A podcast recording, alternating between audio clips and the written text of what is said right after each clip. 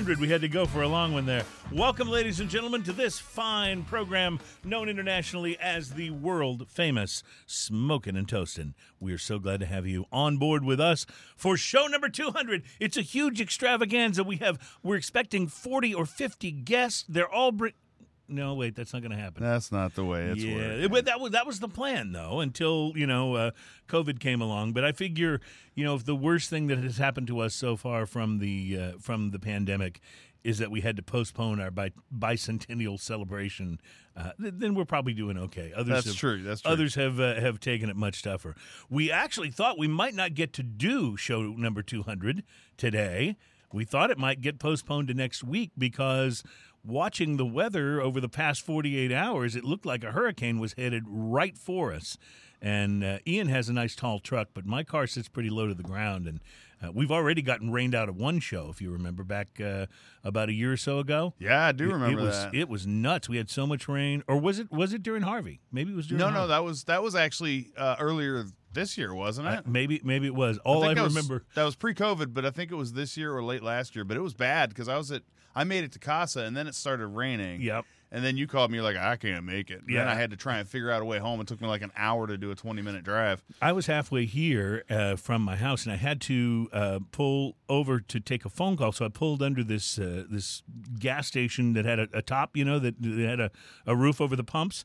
And I sat there taking my phone call and watched the water in the parking lot start rising up to the bottom of the pumps. I'm like, I got to get home. yeah. There's no way. And your car's low to the My ground. You got that low. sporty little Yeah, car. Yeah, it's it's not good for puddle jumping. I can tell you that. So So nice for sunny days. Yes, and and, and nice and to smoke- driving along the beach. it's nice to smoke a cigar in too because you can put the top down. So jealous. Yeah, that that part is. I just is need to drive until I have like hundred thousand miles on my truck, and, Yeah, and- then I can start smoking cigars. Right, in it. then your wife will say, "Eh, it's got a lot of miles. Go ahead." well, show number two hundred is here, and so we thought that since we can't do the big extravaganza that we'd originally planned for two hundred, that we'd actually go the other way and just do a very kind of a low key show. Maybe you and I can talk about some of the favorite things that we remember from past shows. I Favorite know- guests? yeah, favorite guests, favorite, things. you know what? I like all our guests. I do too, but there's there's been there's been some standouts. So I'm sure you'll think of a few of those as we as we go through uh, the day here. Uh, our uh, program has uh, has been dealing with craft beer, fine spirits, and hand rolled cigars for 199 episodes plus one.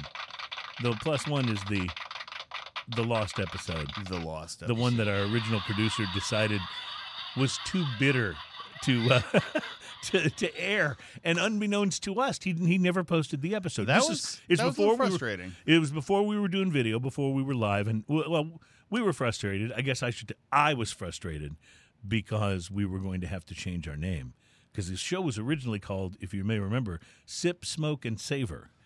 And That that sounds like a, a company that does chocolates and pretzels, chocolate covered uh, chocolate covered strawberries maybe and delivers them to people and cigars In San. Diego. In San Diego, Yeah, they they didn't send us any kind of legal cease and desist. They contacted us on Facebook and said, "It's great that we had a hobby. Oh, super condescending. Yeah, it's great that we had a hobby, but they were a business and we needed to stop using. I, I need name. to see if I still have that. I bet Oh, I have it that. was it was it that that got me worked up. So, in the show where we talked about having to change our name, I I will admit I was I was a little bit. Oh, we were both pretty bitter. You were spitting venom though. But but I didn't And think it's it was okay. I didn't was- I was was there, too. It was unairable. all right. Adam would have like gone. This is my favorite show and posted it twice.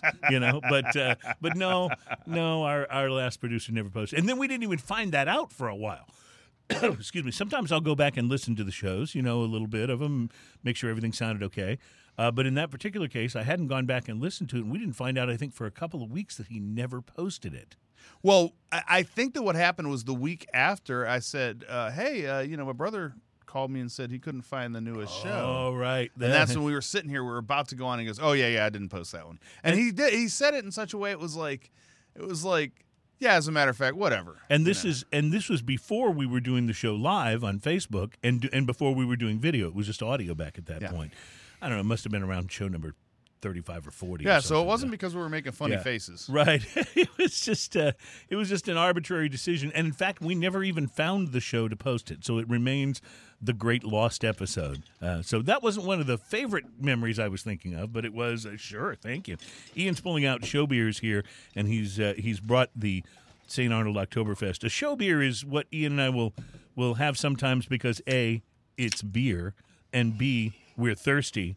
And see, uh, you, you know, maybe got to get the palate going for the show for the things that Yeah, we'll the taste. palate primer, if you will. And I have a feeling, since Ian just handed me, and thank you, one of our absolute favorite seasonals, the St. Arnold Oktoberfest. Uh, I have a feeling this will be, by a long shot, the lowest ABV beer that I have on the show today. Because Ian's brought the beers for show 200. you, um, well, see what happens is Mm-hmm, since since you since you cut me off from uh, uh, bringing all the beers, Right.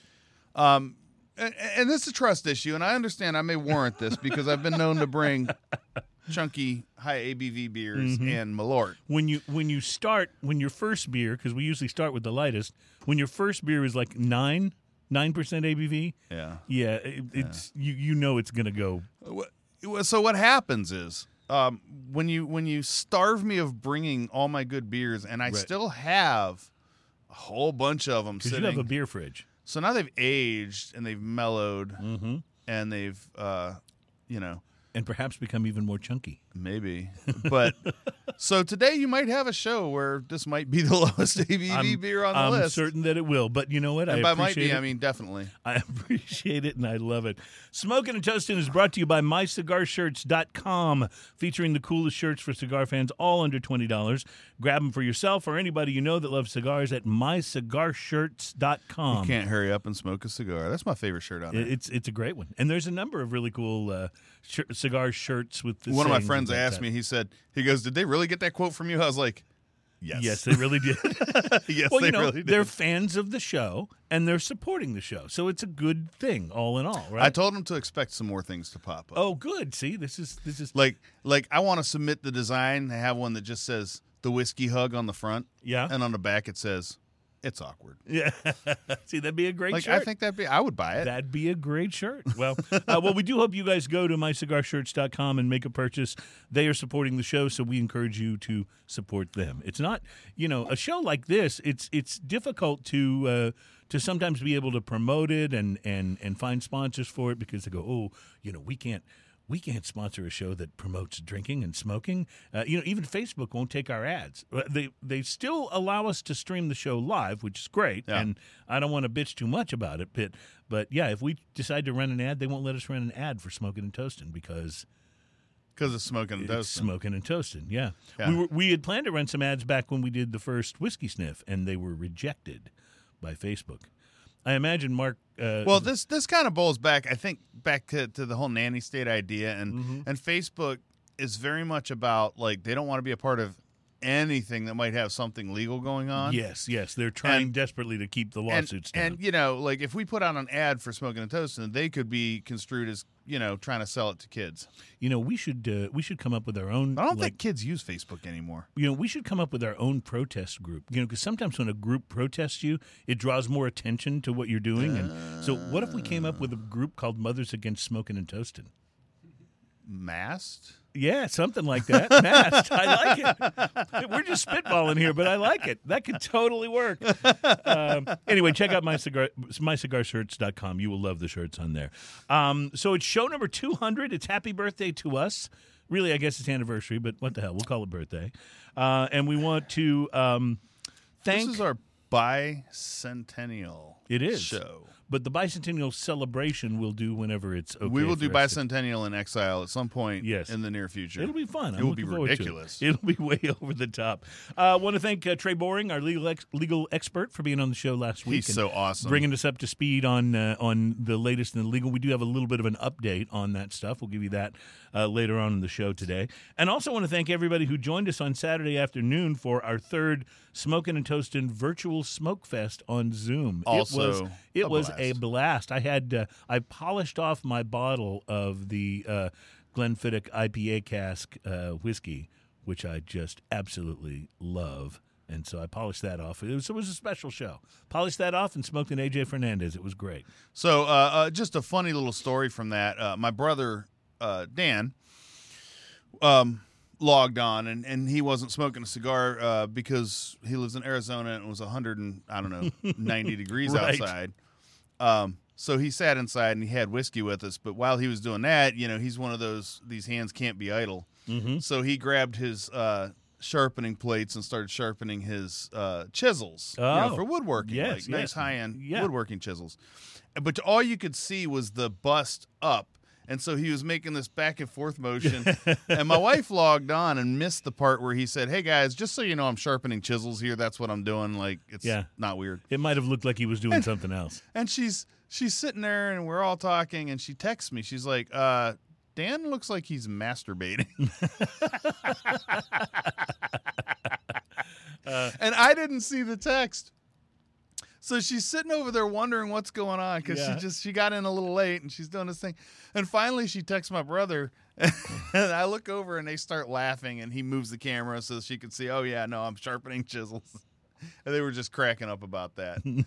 It was a fun call. We uh, got to compare what everybody was smoking. and- Yeah. And, Bruce gave us a well, well, which was awesome. He did. It was an awesome well well. We told him you got to record it and send it. We want we want to play your well. Mm-hmm. he said he's going to work on that. He's going to send All it to us. All right. And if you're out there listening, by the way, record and send us your well wells. You can send it to us via uh, uh, Facebook or Yeah. uh, smoking and toasting at gmail.com. Mm-hmm. Um, uh, and uh, yeah, we want to put your well wells on the show. That'd be fun. I shouldn't be doing it every single week. You know. Yeah, well, you Rep- want to. Please replace golden, me. Those are golden uh, voice. Uh, It is a little rough on the got the pipes. golden to do it. voice box there. You want to make sure that you don't, you know. Uh, so we mentioned that the show almost didn't happen today, or so we thought maybe a couple of days ago. It was it was a little in there. It looked like uh, uh, Hurricane Laura. I started to say President Laura. It looked like Hurricane Laura was headed uh, maybe straight for us. We do want to send our best thoughts and prayers and well wishes out to the people of um, eastern uh, Louisiana or western Louisiana who took the brunt of it as it came Yeah. ashore. But here in Houston, which is where the show originates, we actually have sunny skies with a few. White fluffy clouds. It's pretty amazing. It's like one of the nicest days we've had It's in beautiful, and it's not even brutally hot. I know it's uh, it, it's really nice. So here we are. It's show number two hundred. I have no idea what beers we're going to taste today because Ian has them in his uh, cooler and has so far not revealed what do, we are. do you want me to reveal? Well, do you want me to we, do we this? could just go one at a time if you want. Uh, it's up to you. You want to you want to give a preview or you want to wait until the unveiling in each uh, in each Oh, segment? we can do a preview of a few here. Okay. I, I'll, I'll keep a couple uh, for fun here. mm-hmm. But uh, I went local on a couple of these. Now I want to point out that everything, I hear a lot of clanking in there. everything we're doing in here today, uh, minus one beer, Mm-hmm. is actually a gift. Oh, something someone gave them to you. Yeah. So uh, my friend uh, Josh, you know the one that I always have to describe the labels for. right because gave he, me some of 'cause He listens to the show rather than watching. He listens all the time. He's a huge fan. And then uh, my uh, my other friend Jeff gave me one of these, and then I brought one. We got a few things to try here. So one of them, Will this be the first one? no. of course. Hey, you, wait, let me see. Of course, you didn't start with the first. Of course, you went right to the Big Daddy.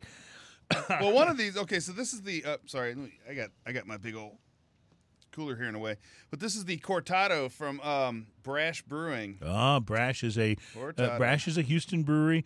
Uh, they uh, well, They're known for their light, fluffy, gentle beers. yes, exactly. No, they're not. They're called Brash for a reason. yes.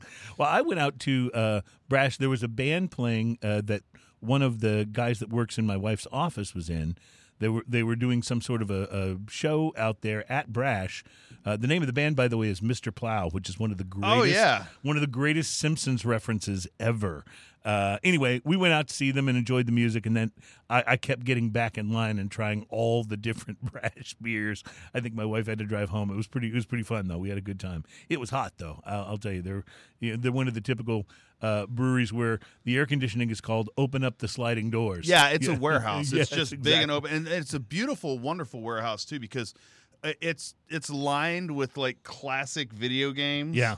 Well, what what is this brash beer that you have brought for So this is today? Cortada, and this is a um, mm, what it says it on here somewhere. It's a coffee stout. Mm. And in typical, oh yeah, yeah, imperial coffee stout, and in typical brash style, it's brutal. Yeah, well, uh, I, I will look forward to that. There's the nothing, one- the nothing one- more and- exciting than a good brutal and coffee these two, stout. these two friends didn't talk to each other. The other one that was brought for me is also from Brash. Oh, so it's a double brash day. Well, that's good. so we have vulgar display of power. Wow. Now, what is that? Um, Russian imperial stout brewed with vanilla bean, Oh, yum. and this one, well, you don't want to know the percentage. well, you'll have to tell me when. I we're- brought this is one from the archives that Yeah. uh, this is the last one I have. Ooh, look at that! It's going to be so good. This is the Weyerbacher Quad. We've had this on the show before, but I can't wait to see what it tastes like after it's been sitting in there for. Uh, this was brewed in uh, eleven eighteen. 11 uh, in the year 1118 is when it was brewed. 14. It was brewed in 2014. Seriously? Yes, Wow, that's been cellaring for a while. that's been cellaring for a while. Okay. Now I have We'll look forward to that. the DR thirteen. Oh, nice, nice. This is a And, you know, we found- Belgian quadruple, quadruple or triple. I can't remember which one. that we they did. found when uh, we found out when um, Lenny was on the show that they're not really doing the Divine Yeah, that's Reserve that's right the now. end of the Divine Reserve for yeah, the moment. so yeah. And then I got a Divine Reserve 15. Now, the Cortada and these two Divine Reserves are from my friend Josh. The other one was from my friend Jeff. And I brought the uh, Weyerbacher Quad and the uh, Oktoberfest. So we're going to have so, a little bit of so fun with we'll it. ha- we'll have some fun for show number 200 gonna be and kind of ridiculous. and I don't think I, I don't think we'll be slouching in the spirits area either because I brought and he's he's uh, running round and round on Mr. Twirly gig today. I brought a uh, a really what I think is going to be a really interesting bottle. As you can see, Ian, I managed to keep myself from cracking the seal on this baby. So this will be a this will be a first time taste for me and uh, and for you as well. I think uh, this is the uh, A.D. Laws four grain bottled in bond bourbon. Um, it's uh, it came highly recommended, and this basically what they do is they take their their regular uh, juice, but it has to age. Of course, it, it has to meet all the bottled in bond requirements. It has, Yes. has to all be from the same year, uh, but it has to all age from the same a, distillery, I Right. believe. Yeah. All from the same year. and it Um, has to age in a bottled in bond uh, approved warehouse that is actually checked on and monitored by the people who check on and monitor these things and uh, and so it has to age i believe for 3 years so the the juice is just old enough now that this has just come out so i'm excited about trying it it should be it should be that should be pretty awesome. Yeah, some interesting things in uh, in the news today. I mentioned that we'll update you. Uh, there's just a little more action on the legal front with cigars. Uh, we'll talk today about five ex- uh, an article that I ran across that uh, that highlights five exceptional blends as cigar makers master their craft. So that's uh, that should be fun to run down the list. And speaking of lists, I think we're going to enjoy this one because I think there'll be some surprises in it. I have today a list of the most Googled beer by state. The most Googled beer by state. Right. So if you were to go to Google and type in, I'm just making it up, St. Arnold, that would be that would count as St. Arnold for Texas, since you're in Texas.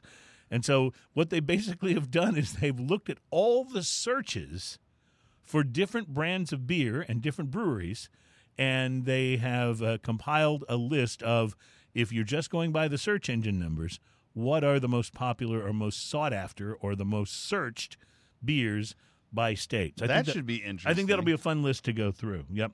Uh, we'll have a report for you on the state of the craft beer industry as it uh, rolls through uh, pandemic times, and maybe if we have uh, if we have time to get to everything, uh, the world's most underrated whiskeys according to the experts. I love that. Sounds yeah, like so that sounds like good. Oh, by the way, there is uh, there's a new report that just came out that um, talks about how even though drinking and alcohol consumption is up during the COVID pandemic, there's a particular category of alcohol that sales are down, way down. Care to guess what it is?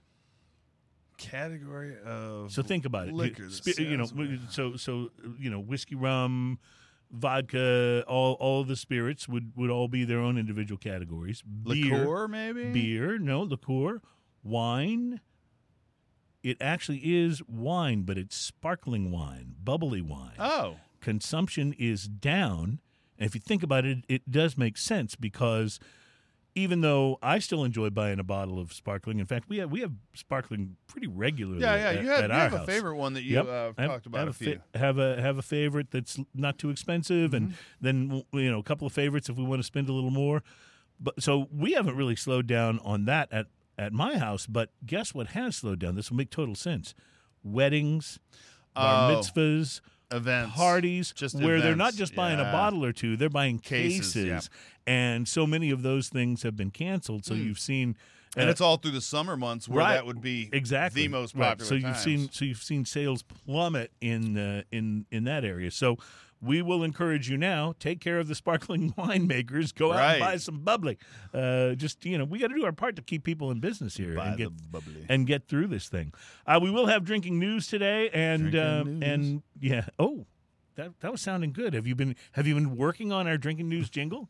no, I just thought I'd toss it in. oh well, I, I liked it. So so it's been uh, uh, it's been an interesting 200 shows now, Ian, and I'm I'm looking forward to maybe uh, you know reminiscing a little bit about what some of our favorite moments have been.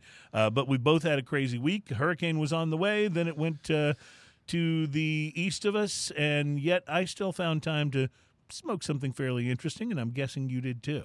I did. Let me tell you all about at very great length Yes. what I smoked this morning. Okay. So, okay, so uh, last night I, I I was tired. I didn't uh, I didn't get outside. It was a little windy outside my house, um, and uh, and I was busy doing random other stuff. So I figured, you know what, I'll get up this morning and I'll go sit on my uh, patio. and I brought all my patio furniture in, which was, of course, you know, not necessary. But I know yeah. that guy, patio furniture. Yeah, patio furniture. Yeah, yeah. I, I hung out with him for St. Patrick's Day. He's a nice Uh-huh. guy. Um, so uh, so anyway, um, I did not like his friend, however, Pat McGroin. that guy I didn't want to hang out with too much. So uh, anyway, uh, so uh, I've totally, I've totally derailed you. Usually you do that to me. See, and that. Yeah, usually you do That that, to me, awesome. so I'm returning the. That uh, was, that was a joke grenade. That one took a minute to, like. I was like, Pat. Oh, now I get it. Oh yeah. Um, so yeah, so I went out today, and I and and my wife asked me yesterday uh, while we were having dinner. She goes, "So, do you have a special cigar you're going to review?" And I, yeah, I hadn't thought about it. I was like, "Uh, "Well, I guess I should, huh? It's the 200th episode. Let's review Right. something special."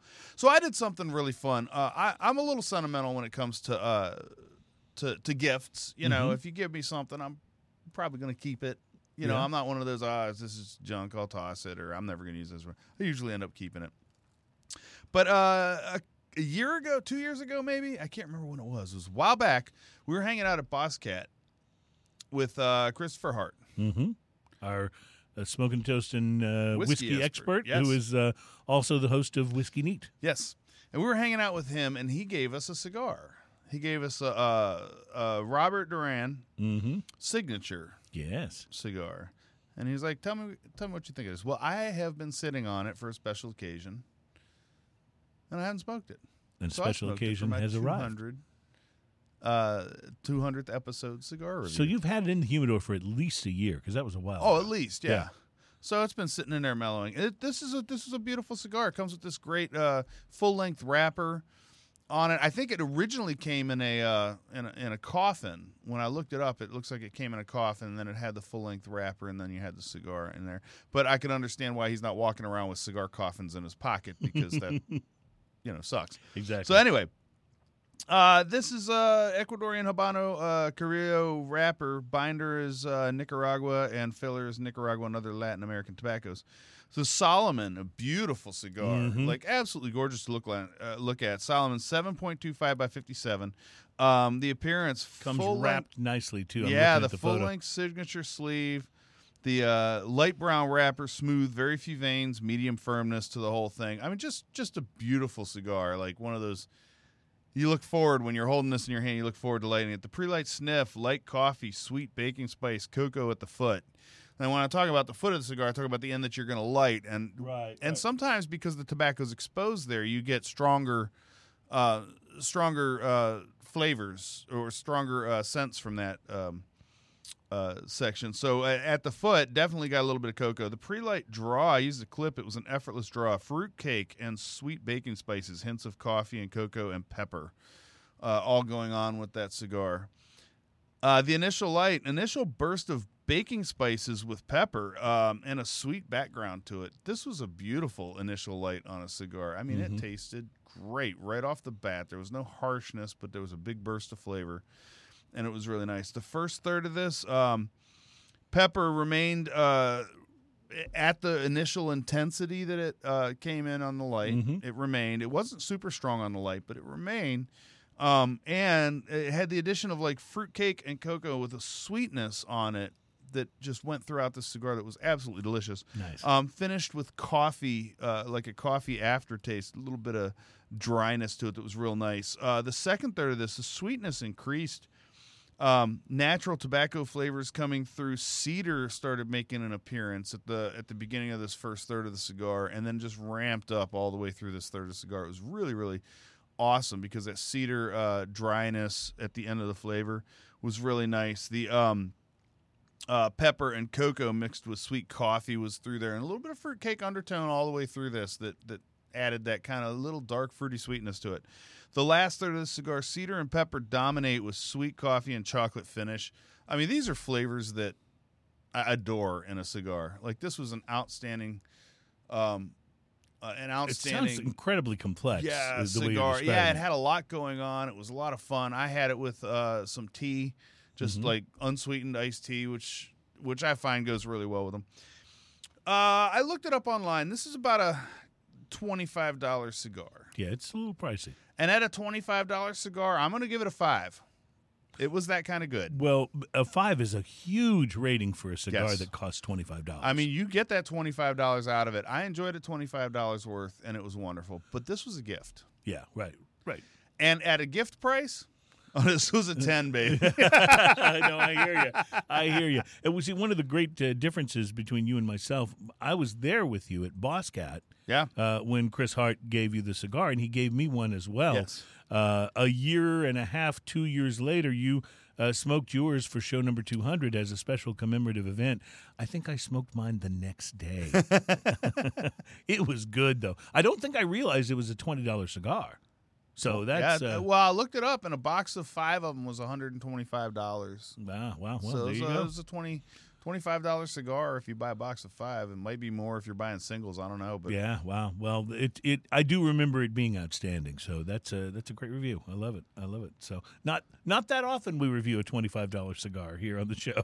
uh, I certainly didn't spend that much on the cigar that I uh, that I am going to talk about for this week. Uh, but it is a very interesting cigar from a small, very boutique cigar company called Curivari. It Oh, is yeah. it is their uh, Buenaventura D7. And I will tell you that um, I used to smoke these cigars quite a lot. Uh, before I moved into the building where I live now, which is in downtown, I lived over literally, it took me two and a half minutes in my car to get to Casa de Montecristo, which at that time was Serious Cigars. I mean, I just boom, and I was there. So I was in there all the time, and uh, I started smoking these because they were relatively inexpensive, and I was looking for a good, you know, just kind of everyday that wasn't too pricey, and uh, developed a real fondness for them. Um, and then, uh, you know, it's just just like so many things, I hadn't smoked one in a long time, and uh, the last time I was in uh, Casa and picked up a handful of cigars, I, I grabbed one and it's been sitting in my humidor. And as I went to the humidor looking for something very special to smoke, like what you did, I looked in all of my like real special occasion cigars, anything that I'd really been saving. I've kind of already smoked and You've talked about on the yeah. show, so I thought, well, you know what, this this will be fun. We'll just go. that is an industry hazard, Yeah, by the way. Yes, it is, and and you know uh, this is not a complaint. I'm okay with it, but uh, but it's uh, so I went back to the Curivari. It's the Buenaventura D7. It's a nice looking dark brown cigar. That's Uh, beautiful. the appearance, Understated. yeah, very old school box press, smooth, very nice.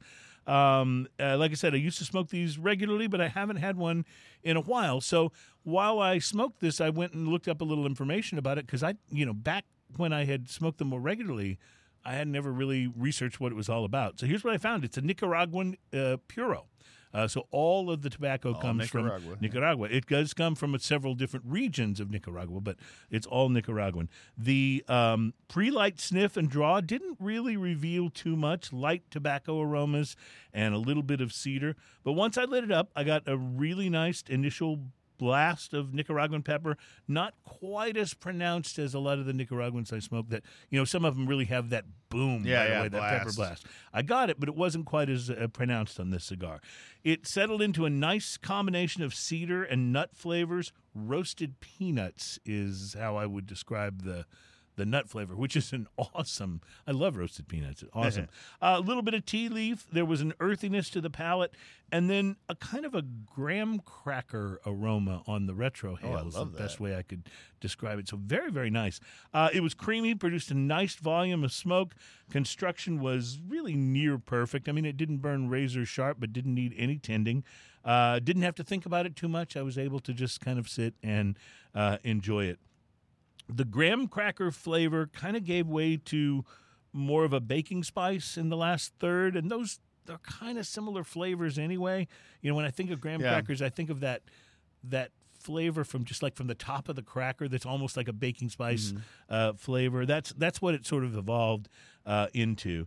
Uh, strength did ramp up a little bit in the final final third. Overall, I'd say it was medium bodied. I wouldn't even say medium to full, just a, a dead on medium. Maybe not quite as strong as some of the Nicaraguans that I usually smoke, which are more medium full to full. Um, in any case, uh, it did smoke fairly quick, but not too hot. Now, in fairness, it was yesterday. I was outside. The winds were picking up a little bit, so It was a wasn't, little windy Yeah, it wasn't yeah. like it wasn't so bad that I couldn't enjoy the smoke, but that may have made it burn a little faster just from the And, air and your, circulation. Your, so. your uh, patio is up high, so Yeah. you don't get a lot of break from the wind. That's when it correct. happens, The- yeah. If if there's wind, I, I feel it. Um, anyway, the Buenaventura uh, is a five to six dollar cigar, meaning that I could smoke five of these for what the uh, cigar that you uh, Yeah. that you so uh, I'm I'm going to give it also a solid five price to quality um, at. At five to six dollars, it was just very enjoyable. Um, really should probably rate it a little higher, but I feel like I keep giving everything more than a five. So, uh, so, but it was really enjoyable. Not like crazy complex like some of the AJ uh, Nicaraguans that I like to smoke, but just very kind of. Uh, kind of a, a no nonsense cigar, I guess is a good Yeah, way that I would describe it. And sometimes that's what you want, and it, definitely a, a bit of a departure for me, especially for a Nicaraguan. So, Well, it, it's it's much like the whiskey you choose or the beer that you choose. Sometimes sometimes you're gonna sit down and you're gonna enjoy something really complex and interesting. Mm-hmm. Right. And then there's times where you go, you know what? I just want a beer. right Or I And- just want a right cigar. and sometimes you know sometimes you want a uh, you know something that is uh, that is very old and single malt and sometimes you just want to make maker's mark you know because that's a good Ain't nothing wrong with that. solid you know great tasting drink so um, so anyway i recommend it i haven't seen it a lot of places at retail but I know they do have it at Casa de Montecristo if you have one of those in your area. And as Bruce was telling us, one of the shops uh, close to him is a Casa, Casa de Montecristo now up in Michigan. So, uh, so they're everywhere. They're all over. The, they're all over the country. So look for the Buenaventura. It is definitely worth the uh, five to six bucks.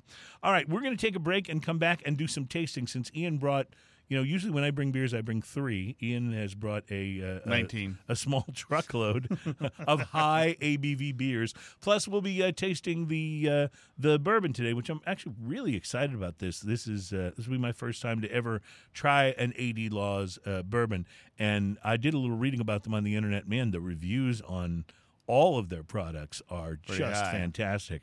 And so this will be their bottled and bond. So we're excited about that. We'll get to that, plus uh, drinking news and Rocky Patel and the reps from Oliva, Alec Bradley, and Crowned Heads have all hit the road. We'll tell you what they're doing uh, when we come back. It's Smoking Awesome. and Toasting.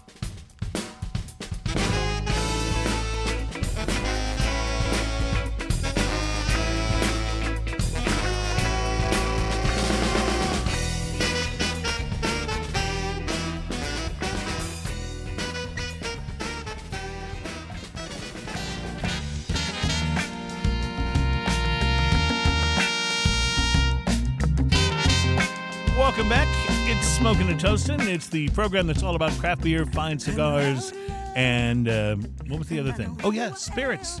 Craft beer, fine spirits, and hand rolled cigars. We are brought to you by mycigarshirts.com. You can go there and check out cool shirts for yourself or for your buddies. And uh, I understand, by the way, they are working on a new shirt at mycigarshirts.com, Ian, that uh, the shirt's just going to say, I'm down like four flat tires. so with a cigar picture with a cigar picture on it. Yeah, it'll be it'll be perfect. Uh, speaking of tires, the wheels on the bus go round and round for Rocky Patel, uh, for Oliva Cigars, Alec Bradley, and Crowned Heads. They have all since there were no cigar trade shows this year because of the uh, craziness of the uh, of the pandemic. These guys got a bus and they've all taken. Oh my God, we have. We have been pod crashed. Ladies and gentlemen, welcome to the show, Mr. Alan Denny. How are you, buddy?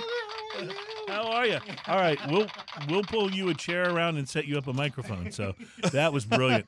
Uh, so, well, uh, so Alan now, uh, you know, for a while there was, and I was going to mention this, for a while there was a contest going on, uh, which I never understood uh, because it, it was, you know, some sort of like it was some sort of a, a an honor or something. But for a while, there was a contest going on between Alan and our buddy Chris Hart over who had been a guest on the show the most times. Oh, I've been and and that. yeah, and that hasn't been talked about in a while because Alan has uh, has has you know been on much more. But the thing is. Alan now takes the uh, takes the total title for the person who has pod crashed the most often. He has, and I think we still need Ian's uh, new mic. Pardon us while we Check, reposition. one, two, check, here. check, check. One, two, There check, we go. check, There we go. check. So, uh, so yeah. So Alan is, uh, uh, you know, one of our favorite guys. Even though we've been told by some people who write reviews for the show that nobody cares about him, uh, but we do, and we're thrilled to have him on. So, uh, so welcome to the show, man. Well, I'm thrilled to be here. I Thank am you so, glad to see. I, I haven't seen you in person in uh, way too long. Yeah, it's been a So, while. so um, Galveston was share, uh, spared from you know most of the craziness from the hurricane. Everything cool at the shop at Galveston Island Cigar Oh, Lounge. 100 percent. Um, yeah, no problems or wind I- issues or no, storm surge was, or anything. The storm surge brought uh, some water up to the seawall and waves crashing, but other Mm-hmm. than that, there was nothing. Like no, there were no heavy gusts or anything like that. we really like caught a break this time. We did. We really did. So uh, because that thing when it came ashore was extremely powerful. Yeah. Yeah, Yeah, it, it it's beating up Louisiana pretty bad. So hearts out to Louisiana. Yeah, there's a you know there's two shops that got hit directly, and I haven't talked to the owners to see. There's a cigar club in Beaumont, Mm-hmm. and they have a their, I guess parent location is Cigar Club in uh, Lake Charles, Yeah. and that one's been there for a long time. And I don't know. I know some of the guys that work there were not in Beaumont, but Beaumont got hit pretty heavily. got hit pretty heavily. Yeah. And I've been to the uh, the I've been to the location in uh, in uh, Lake Charles, and it's uh, it's a pretty cool. It's a great shop, Yeah, yeah, it really is a great shop. So, uh, so you may know something about this, uh, Alan. Uh, I was just about to share when someone walked in the door, and it was funny because I thought, is is it like the janitor staff from here at the building? Like I was trying not to become distracted, and then out of the corner of my eye, I saw that whoever the janitor was was holding a bottle of something that that looked very much like a rum. So I. Uh, in in your defense, in this in this section of the building, it could have been like, uh, I found this in the garbage. yeah. Oh, yeah. Absolutely. In fact, my uh, my business partner uh, that he and I uh, run the company that has these studios and, and these facilities here. Uh, we used to do this thing where if some of us would come up and work like on a weekend or something, and we'd we'd have beers or you know uh, maybe get a bottle or two of wine, and we'd be you know working and enjoying some libations, and then when we would leave, we would put all of the empties into his trash can in his office because we wanted the uh, we wanted the uh, cleaning crew to think that he had some sort of a problem. So I love that there's absolutely no real reason to do that, Yeah, other than it's funny. other than just it's fun. That's absolutely right. So, uh, so Alan, you may you may know about this. I was uh, about to share the story, uh, and this has been uh, a month or so ago that this started, but. Because they didn't have the big uh, tobacconist conventions this year uh, because of the pandemic, Rocky Patel, Oliva, Alec Bradley, and Crowned Heads all got this bus, put their logos on the side of it, and started doing road tours. The road show, Just yeah. going on to going around to di- different tobacco retailers, offering them their you know usual convention specials and Yep. kind of promoting uh, what they were doing. That man, I would love to have just been able to stow away on that bus. you know? yeah. I, you know, I wish I'd have known. Yeah.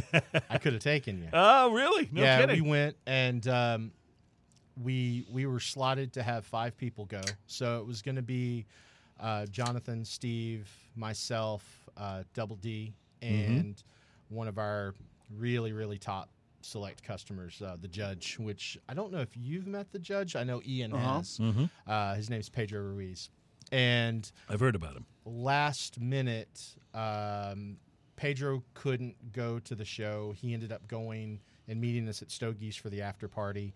And then Jonathan and Steve both had to back out. So Oh, I could have taken y'all. Oh, man. Well, you know. it was a, yeah, right.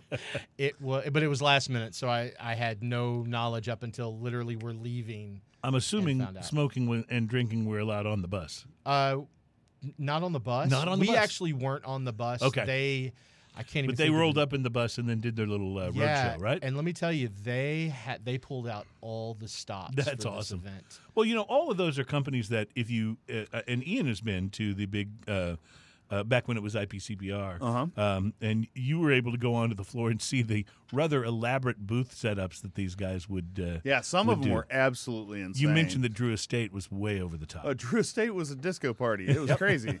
Yep. yeah, they so- literally had disco balls. So, so they did this instead, I guess. Uh, these companies and did it together, so they could pool their resources and, and yeah, do it. it. It, was as a matter of fact, they they didn't just pull out the stops; they pulled out all of them. Mm-hmm. like, so there were two shows in Houston. I mean, in Texas, uh, Dallas and Houston, both of them two days apiece. Well, if you had shops, especially some of the bigger shops like Club Humidor and Fink, um, Havana House up in Austin, uh, Cigar Club from Mm-hmm. Right. Lake Charles, Beaumont, those guys that if they were coming into town, they paid for the hotel. And I can't think of the name of the hotel, but it's somewhere right around here, and it's like a five star, Mm-hmm. top of the line hotel. They had they had an awesome menu for us to eat. Like it was a sit down dinner Wow. for you when you got Wow. there. Every all the shops were slated at different times, so it wasn't like everybody was crammed in all at once. And the cocktail menu, it was they gave you a bunch of tickets when you got there, and then the reps were like, "Do you need extra tickets?" you know. so so yeah, so it was food and drink, and they gave us. I think me and Double D walked out of there probably with somewhere between twenty and twenty five cigars a piece from just four companies. So Wow, yeah. they were they were giving you samples of everything, and there were some fabulous new cigars. That That's awesome. out. Nice. That's awesome. Well, the uh, the latest uh, information that we have on the um, on the legal battles, we had Trey Boring, our legal expert, was on last week, brought us up to speed. But one of the things that I thought really was important to mention, and Trey was making a big point of this, is that Cigar Rights of America really want to urge people don't just say oh uh, that's great we got uh, we got the implementation of this extended you know postponed indefinitely. We won now we don't have to worry about Right. it anymore. That's actually not the case. It was a huge victory. But just this week the cigar association of america began the process of appealing the substantial equivalence ruling. This is one of the most onerous pieces of this uh, potential regulation because it, it, it this is the one without going into too much detail. This is this is the part of it that will drive some cigar companies and some cigar retailers out of business because of how difficult it will be for premium cigar makers and retail outlets to uh, be able to follow these guidelines when it comes to premium cigars. And this stuff is still on the books this postponement, this indefinite delay, uh, it it's not a definite delay; it's an indefinite Definite delay, delay. which means it'll it'll come to an end at some point. And when it does, if we've just kind of been sitting back thinking that we've won this thing. Um, we'll, we're going to be in Yeah. for uh, a, a really bad surprise. So they've started that process this week. It's a good time now to join uh, Cigar Rights of America if you're not if you're not a member. And uh, we don't do that just because Trey's our friend. We do that because they are one of the only organizations that is here to support you and me as individual cigar smokers. The big, the big, uh, you know, causes and stuff. They all have very expensive lobbyists. They have people who are working on their behalf. Cigar Rights of America works on our behalf as people who want to be able to smoke and enjoy premium cigars. So it's a big deal. Yep. It's a big deal. I'm going to grab a bottle opener for Ian. It'll take me a second. That'll be awesome. Oh, I got so one in my pocket. you got one in your pocket? I love that. Bam. quick draw even. I will go ahead and produce the Oh. smoking and toasting bottle opener just in case. We You know want what? Show it off. I actually lost. I uh, You lost yours? no, I didn't lose it. So when we were at Syria, uh, Casa de Montecristo, Mhm. I can't. It, I think it was me and Chris on the Mhm. show. I remember Kinda- we had both of you on the kind show. Kind of a pod crash at that. but that one was a known pod crash. This was an unknown. this pod was un- crash. unknown to me at least. I, I have a feeling Ian might have been in on it, but I was uh, I was Oh, what are you talking about? I was don't completely know. surprised. So. So yeah, it took me a, a minute. Uh, Donna's hard to get a hold of, and I Yes. thought she might be here, and Yes. picking that lock was a pain. Yeah, I know. No, but when we were at Casa, you had gifted me one of these. Right. And when a certain producer was Mhm. picking up everything, my bottle opener got put back in and Oh, it was gone. well, you now have one. You now have one of your ver- of your very own. Uh, we've not made these available for sale or anything. We've just handed them out to you know guests and people on the show that we thought uh, might enjoy them. So we don't have like you know more than a handful of them, but they are they've been fun, and maybe at some point we'll uh, try to arrange to sell these on the Did you website. read that the cigar industry got another win this week what was that? out of California? was this oh yes that premium cigars were exempted from the ban on flavored, Flavored cigars tobacco. in flavored t- uh, tobacco in California. The flavored cigars are being banned outright Right. in California. You they're going to be illegal Yeah. to sell. However, it's not as good a win as we think it might be, Well, we got something really important out of it that had never been done before. which is they exempted premium cigars. Well, they yeah. exempted premium cigars, but they The all- definition. The definition, Right. That was the big one, as Yeah. what they were by weight. Now the the price was the the, one price is the problem. Yeah. But it went into what makes a premium cigar, and now we have a court that has dictated that has said this is premium cigar. Right. We've got to get them to move a little on the price because right Yeah. now they're saying that a premium cigar is defined by all of these things, all of which are pretty much right, but that it wholesales for twelve dollars. Oh no no. And there is no That's maybe crazy. maybe the cigar you smoked for this week's show wholesales for twelve dollars. Wholesale. yeah, for wholesale. But there are no flavored cigars or infused cigars that I'm familiar with that wholesale. Well, I think Well, that means I think the only Lars premium Tetens might have had out one, there but are that guy's, Teton. that guy's nuts. So Actually, with it being California as high as their tax rate is, Yeah. they're, Oh, uh, California, That's almost a swisher at that point. uh, Minnesota, an acid blondie might be. Uh, uh, yeah, Might the be. Blondie Bellicoso and some of the acids might actually fall into that, Yeah. depending on, and it also depends is that pre-tax or post-tax. If it's pre-tax, it's absolutely none of them will fall Right, into it. But right. it's post-tax, that would actually some of those could hit the mark. well, it's been it's been interesting seeing a few things go our way, and that's uh, that's been absolutely awesome. So it's show number two hundred. Alan Denny has crashed, which I'm just thrilled about, uh, and it's good to see you. And uh, Ian, you have already opened up a beer. So talk to me about what this first one buddy, is, my I friend. This has been cellaring in my refrigerator since uh, Ooh, it's about 2014. This is a Weyerbacher Quad Ale, Belgi- Belgian style quadruple ale. Comes in at. Do you want to guess? Nine point five. mm, I'm gonna go with eleven. 11.8. It doesn't Wow. taste it. That's for sure. Wow, It is It's- so it's boozy, but fruity. it's but it's very very fruity. Yeah, that's the thing. It it's doesn't so fruity it and doesn't round. have uh, the the fruitiness to it. Kind of keeps you from noticing Yep. how boozy it actually is. uh, It's it is- sweet. It is delicious. It is it is very sweet, but not sweet in that uh, sort of fruited beer way. It's more sweet in a uh, don't know, a, a, maybe a dark dried fruit sort of. Yeah, way. there's Yeah. a wonderful tartness to the finish too. That like a dried cherry tartness. I was getting fig, like dried fig. There's a fig in Yeah. there, a little bit kind of. I- there's I don't have a camera close enough to me to show, but Ian, can you just can you tip your cup toward the camera and let let people see the particles that are floating in there? This oh, did, is Did a you get particles? Oh, I got a little bit. Oh, look! Oh, no, yeah. show, show them Oh, mine. wow. It's full of uh, residue, shall we say? That's the best. Yeah, and Ian gave me that one on purpose, of course. But so, um, fortunately, none of them have stuck to my teeth, so that's good. I don't, I don't mind having a little thickness to the beer. I just don't like it to be actually chewy. Um, but, but I will tell you though, this is delicious, and it has, it does give you the sense that this has been aging for a while. You know, uh, so I'm not one of those to say, okay, just because it's a beer that you can't get, it's obviously better than what you get here. Like Mm-hmm. a lot of people are like that. Oh, I can't get that beer here. It's it's great. I have to have it. But I am very sad that I can't get Weyerbacher here because Weyerbacher is a brand that makes beers in the style that I really like. You know, We're- a lot of brands make styles like, okay, we do a bunch of IPAs or we do a bunch of this, or Right, we do a lot of- sour right. ales or whatever. Mhm.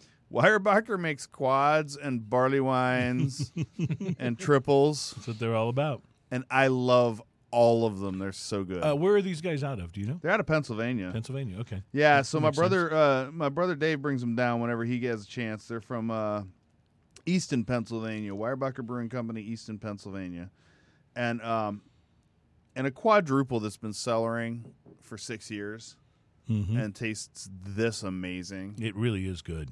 It Yeah, really is it's, good. It's pretty awesome because sometimes beers like this will go to go to soy sauce or they'll go to Mhm, you know that's they, true. they Yeah. get weird you know Yeah. Well, uh, and so uh, certainly up in the uh, Pennsylvania area and in uh, uh, New Jersey and a lot of the surrounding states, you should be able to find Weyerbacher, and this is uh, this is well worth seeking out. These guys Oh, are good. Weyerbacher is amazing. One of my Mhm. favorite breweries that I can't get to. And and again, it's not because hey, it's just one of those exotic things I can't get because we Mhm. get great beers here in Texas. I'm a big fan of Texas beers.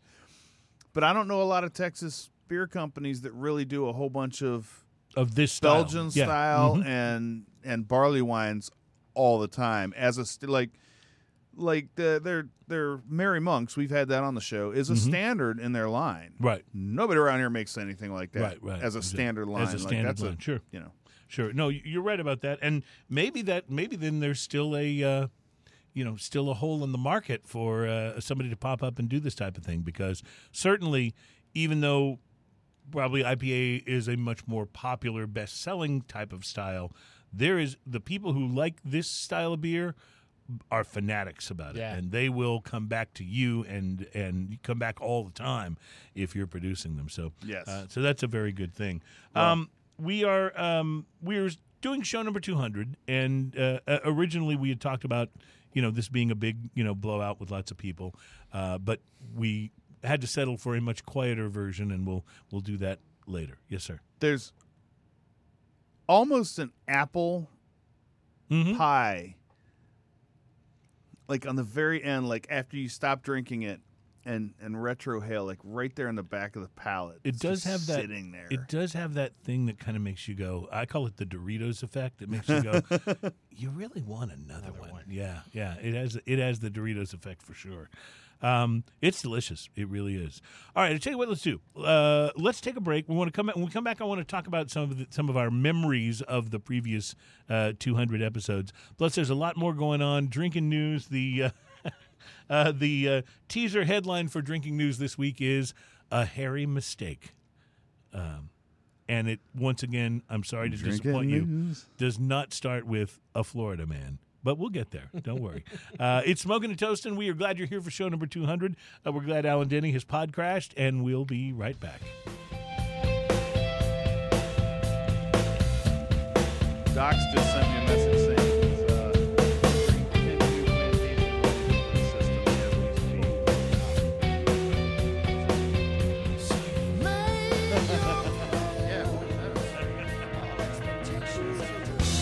Welcome back. It's Smoking and Toasting. It's show number 200, baby. We finally made it here. We've been halfway to 200 for like a year and a half. It's and we finally arrived. So, You know uh, what? You know what happens next week, right? What's that? Halfway to 300. Yeah, of course, of course. So is 250 a milestone? I'm wondering if maybe by the time we get to 250, that things might have opened up a little. We could do our big, you know, celebration like we're talking. I don't know. Could happen. I think 201, 202. Yeah, yeah, maybe. Maybe. Two, 210's definitely a milestone. They're all milestones. Uh, quite, quite frankly, and Every said- week is a milestone here at Smoking and Toasting. we we used to say, uh, "Can you believe nobody has stepped in and, and tried to stop us?"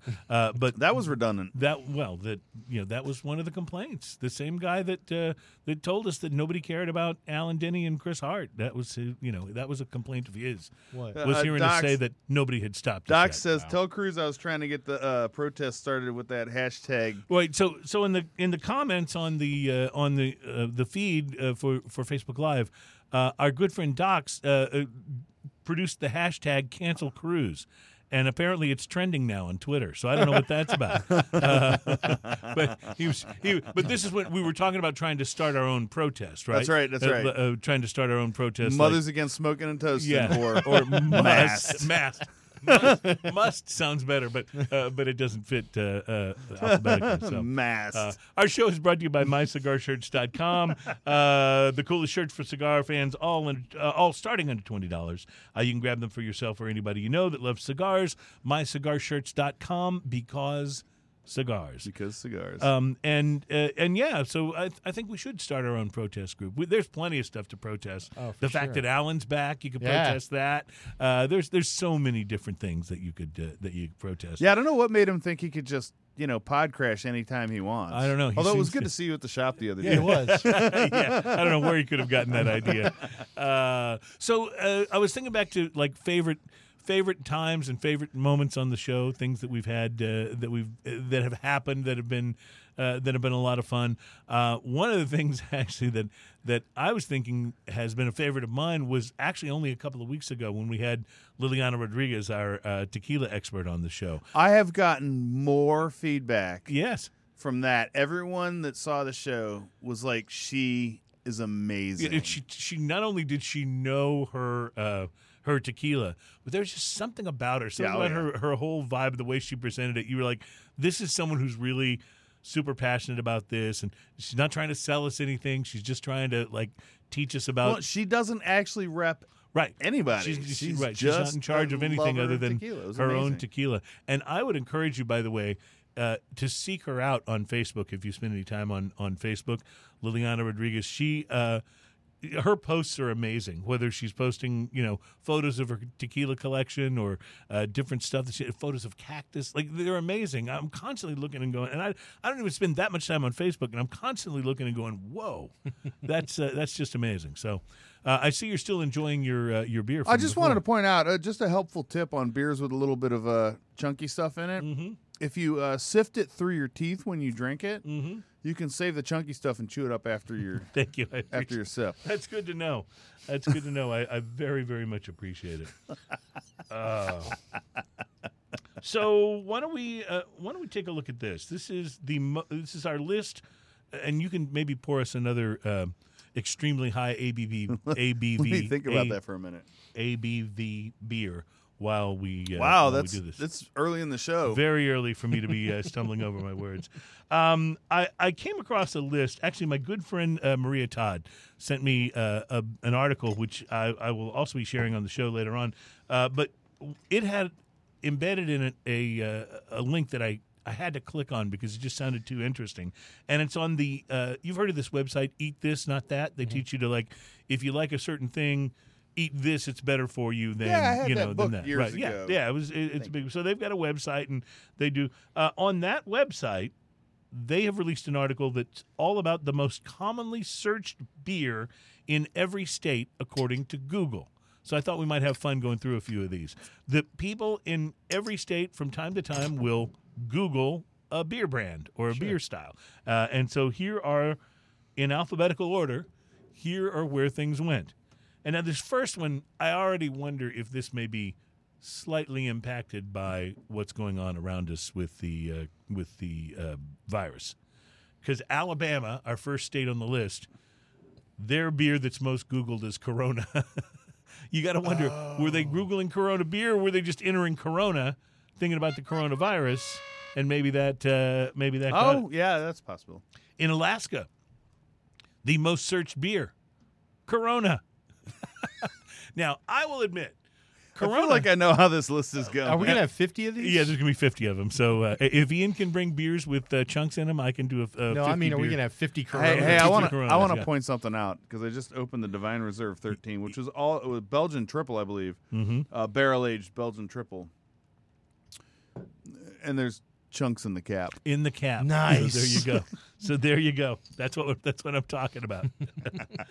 um, I was just going does to that mention make me so happy? if I were in Alaska, I I might I might be googling Corona because if you're living up in the ice and snow, you may be wanting to they think do about have a that beach. find your own beach yeah, thing. yeah, Yeah, they really do. In fact, I actually saw I was watching a show on Hulu last night, and I'm too cheap to pay for the Hulu with no commercials, so they put commercials in my show.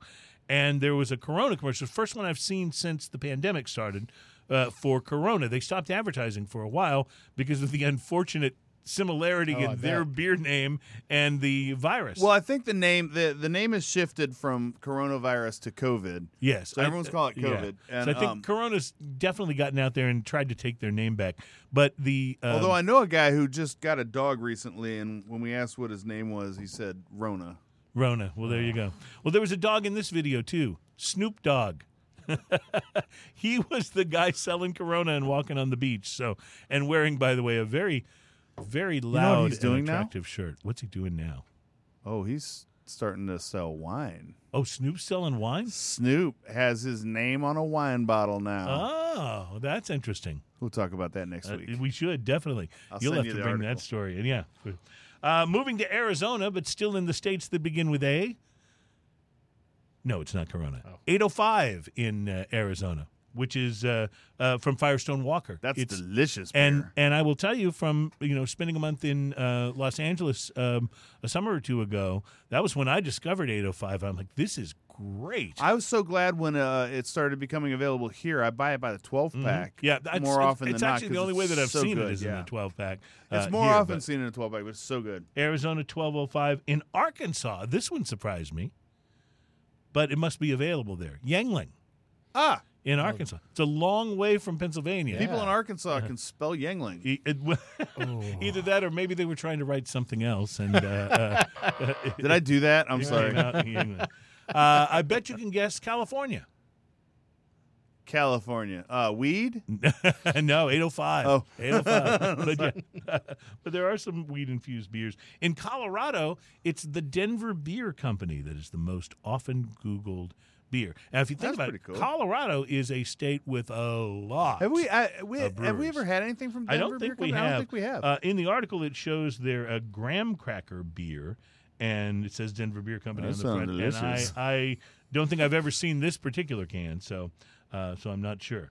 Uh, going into Connecticut, we find their most searched beer is Guinness. Ah, This- having it lived, makes sense. They having just got lived the- in New England, I d- that doesn't surprise well, me. Well, they at just all. got that new uh, Guinness brewery, Brewery in New up there, England yeah. too. Mm-hmm. The uh, what do they call it? The uh, something gate. Uh, it's called the. I, I don't remember. You'll you'll have to. It's a Guinness brewery, and they call it the something. It's it's not named the same Guinness, right, but it's right. Guinness. The It's- Guinness something. And they yeah. also do some different beers there that are really good. Open Mhm. Gate. Open Gate? Brewery. We'll, I think. we'll look it up, or either Open that Gate, or uh, Guinness, Brand I- will- whatever it is. will It's it's, it's slightly different, but uh, yeah, I've had some of the Ian, beers there. what am I drinking here? This is this is the Divine Reserve. Which one is this again? This is the 13. This is a Belgian triple barrel aged. This is outstanding. There's so much sediment in this; it's sticking to the side of Well, yeah, it stuck to the cap. If you saw that when Yeah. Ian took the cap off, yeah. There's, uh, I- I don't- Dude, the chocolate that It's comes up delicious, after the finish. and I'm really impressed with how round and smooth it It's- is. A lot of times these. Uh, these beers that have aged this long get a little gritty. This It's one got that doesn't have that consistency. bourbony At least flavor, not until too. you get to the bottom of Alan's Look at the cup. bottom there. of that. Yeah. This is amazing. Don't be it's, scared. it's a really delicious beer, though. That's fantastic. Don't be scared. Those chunks are breakfast. Hold on. Mm-hmm, mm-hmm. S- spin this around and just look. Yeah, buddy. That's amazing, I got no see. dude. I'm all about. I got no problems Oh, with that. me either. Yeah, well, this I'm not. What's I'm funny, not though, is this at all. I guess just I, don't took the first pour and I got none of it, so I'm gonna start giving you the first pour. Yeah, from now well, on. yeah, because I was going to say by the time it got to me, we got chunks. I took the last one Yeah. because I, I passed a cruise and I took the last one.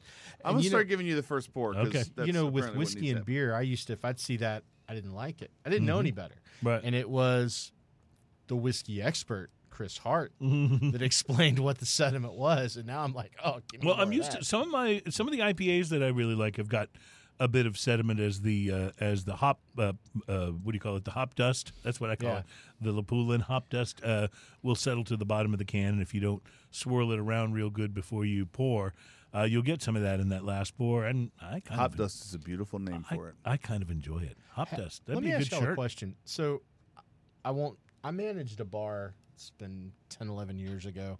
It was a place called Stingers down in Texas City. It's long gone, and it was in the back of the Texas City Mall. Anyway, we started carrying the Bud Wheat when it came out. hmm Yeah, they Budweiser tries all these different variations from time and and they were trying to compete with. Uh, I just brain farted. Uh, what's the popular wheat? Uh, Oh, the um, the one you put the orange in. Yeah. You talking yeah. Blue Moon? Blue Moon. They Yeah. were trying to compete with that at the time. And there was a thing going around. I don't know if this was rumor or what, that if you didn't roll the beer, Mm-hmm. that wheat sediment could actually make you sick. Oh, Have my you ever heard that? I've no, I've never heard that. Now I knew, I do know, No, no, it of- can give you gas if it's. I if do it's know- still yeah. active though. I do know lots of IPA guys uh, and sour guys that like to roll the can Yeah. before they pour, just to distribute things a little more evenly, especially if it has, you know, been on the shelf or in the refrigerator for uh, for a few days. But um, yeah, that's uh, I've never heard of it making you sick, I look at the bottom of the beer as the fun stuff. That's like Sure. I want the last pour. even if it's Budweiser wheat. No, no, that's different. that's I said beer. Okay. Not water. in Delaware, their most Googled beer is Fat Tire. It's a, it's a really good beer. I I don't know what makes I it wanna- popular in Delaware. I want to point out about the 13. I just looked up the Vine Reserve 13. This is a Belgian quad, not a Belgian uh, triple. So I was wrong. Okay. Um, it is. Uh, let's see. Blah blah blah blah blah. It is 11 percent. Mm-hmm. Date brewed It's definitely date. December 19th, 2012. You were talking about calendar date. I was talking about date as in the fruit because I'm getting Date loads of bottled that on was the 2013. So this has been cellaring since 2013. wow. Well, there's no there's no wonder that It's there's delicious. Yeah, it really is good. It really is good. Florida, they got good taste on beer in A Florida. Florida man. Highlight is the uh, is the uh, beer from Cigar City Brewing, and Cigar City is, of course, the brewery that brews the double IPA that's called a Florida Man, which we had on the show a few weeks ago, and it was uh, it was actually quite good. Uh, in Georgia, it's Terrapin Brewing. Uh, Terrapin, Terrapin makes good stuff. They originated in Athens, so they're a Georgia uh, local. It makes sense as to why there's a lot of hype on the web around uh, around those guys. They're described as making a long list of funky beers, Yep. including Strawberry Dreamsicle, Moo-Hoo, and Wake and Bake. That is a that's a that's a company. Wake and Bake is one that was Mm-hmm. real popular. Uh, that's a company that is not afraid to step out and do different stuff. Uh, in Hawaii, it's Aloha Brewing. Now, there's Yeah, a yeah. number of different Hawaiian breweries that we've actually tried things from, but Aloha Beer Company has uh, roots there on the island of Oahu, and uh, they are, unsurprisingly, the most commonly searched beer term by the people in Hawaii. Now we come to one I've never heard of. It's from Idaho. It's Kokanee or Kokanee Idaho? beer. Idaho. Did I say Idaho? Idaho? oh, Idaho, Idaho. Uh, uh, Kokanee beer. K O K A N E E. Apparently, this is one of British Columbia's best-selling beers, and it appears to be a favorite in Idaho as well. That's weird. I've never. Yeah, I, and, That's well, not on my radar not at a all. lot to do in Idaho, but I've driven through Idaho. Um, Yeah. When you're not in one of the cities, there's not a lot going on. yeah, Like yeah, geographically, there's not a lot going on. it's pretty. It's it's flat, Yeah, and But it's just- um, and there's a road that drives straight through it Yeah. with a lot of flatness. Uh, in Illinois, this one I have to admit disappoints me a bit. Not that it's a bad beer, but in Illinois, the most Googled beer is Blue Moon. Now, uh, Blue Moon, I, I like Blue Moon just fine. My wife like the likes song. My wife, well, yes, the song is terrific. But Illinois, this is where Goose Island is from. There's so many in Chicago alone. There are so many great creative breweries putting out amazing craft beer. It just I would have guessed it would be Goose Island. Yeah. Oh, 'Cause- 'cause or they're so well known. Something that's not Blue yeah, Moon. but Blue Moon is number one uh, for Illinois. In Indiana, Yuengling. So Yuengling coming up in its second state here, and we haven't gotten to Pennsylvania yet. It'll be interesting to see if they take uh, if they take Pennsylvania, which is where they're from. Uh, Iowa, Surly Brewing, Surly Brewing Company. Uh, they show a picture here in the article of their Furious IPA. uh, I love the name. They're I don't Surly Furious. Think, I don't think I've had a uh, a Surly. I? I never uh, heard of Surly. I don't yeah. think In Kansas, it's all about Yuengling. That's Yuengling- three states. Yeah, so in now they've passed Corona as being the most often mentioned on the list so far. In Kentucky, Falls City Beer. Uh, they're out of Louisville. They've been around since 1905. There are more than 40 craft beer, uh, craft breweries in the state, but this one uh, has certainly had some competition. Not to mention all the other big name beer giants out there. But Falls City beer, I've never had a Falls City. Have you? This is, we got to put a few of these on the bucket list. See if we can uh, see if we can try them. In Louisiana, Dixie beer. I don't know if I've had Dixie. I have. this should not have won. uh, yeah, not my uh, not my favorite. It's kind of like remember on the show last week was I was talking about uh, is that is that kind of like a, a like a Louisiana Yeah, Lone Star? kind of like a or- Louisiana Natty Boh, not as good as a Lone Star. Oh, oh. yeah, yeah. Wow. yeah. That's, way to take it down. That's, like a yeah, PBR yeah, that's- Louisiana. that- thing. yeah, that's the way. Uh, uh, that's the way I would go. Uh, in Maine, it's Bissell Brothers. Now, Maine is a very interesting craft brewing state. A lot of really small craft breweries. A lot of very. They have to be. uh, it's a very small state. it's state. a very small state, yeah. A lot of very. Uh, my favorite, my personal favorite from Maine is Shipyard Brewing, which is based out of Portland. But yeah, uh, remember that uh, graham cracker crust tasting Yes. uh, uh, pumpkin beer that it's they the had? Pumpkinator. So The Pumpkinator. It's so good. Yeah, uh, it's the one with the the picture on the can. Is It's like not the called headless Pumpkinator, Horseman. it's called- no. You're right. It's not Pumpkinator, but it's the, the can has got the headless horseman with the yeah, pumpkin as a that head. stuff tastes He's like holding the his head. crust of the Yeah, it- it's really good. So good. But Bissell Brothers wins uh, from Maine. Uh, they're actually one of the youngest breweries on the list, having opened in only 2013. Uh, but their beer line's easy to identify, and they are the most um, the most often Googled beer in Maine. We might as well try one more beer in this segment, Ian, if you want to uh, open one more. Oh. because we've got enough. Somebody's to do, feeling brave. to do. Well, yeah, uh, you know, hey, you you bring it, I'll drink. I got it. three That's more the way it beers. and and let's don't forget, we've got bourbon. We are in segment. We got bourbon and Alan. Brought, this is number three. We we brought uh, we brought bourbon and Alan apparently has brought. What, what is this? Is that a rum? I- So it is looks a rum. like a rum. Docs will be happy. Yes. Uh, it's a plantation. It's the HBS. oh. pick. All right. All right, I'm going to let Alan pick this one. Do you want Okay. Russian Imperial Stout with vanilla bean Or Russian Imperial Stout with vanilla bean.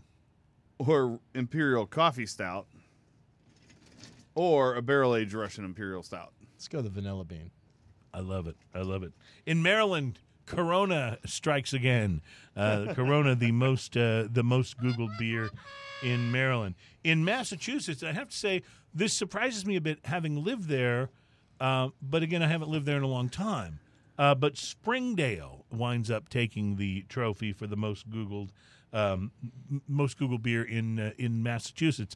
Uh, I'm a huge fan of um, Harpoon, which is based out of Boston. I am uh, um, also, you know, you have to tip your hat to the Boston Beer Company, to Sam Adams, and they do lots of business up there. But the most Googled is the uh, brewery called Springdale. They have beer names like But I Digress, Good and You, and You Had to Be There. So it sounds like they're pretty creative. Uh, they're highly searchable and they're a hit uh, among the people in uh, Massachusetts.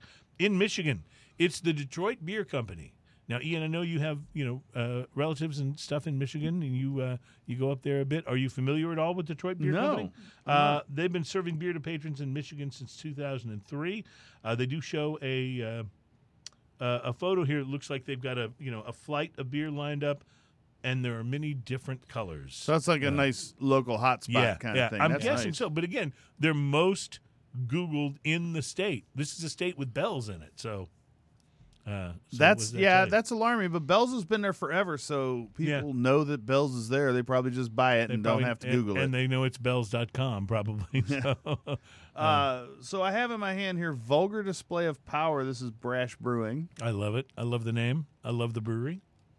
Um, we are actually stepping up in uh, ABV on this one. Oh, good, because I wouldn't want to go lower than 11.8 or whatever the last one was.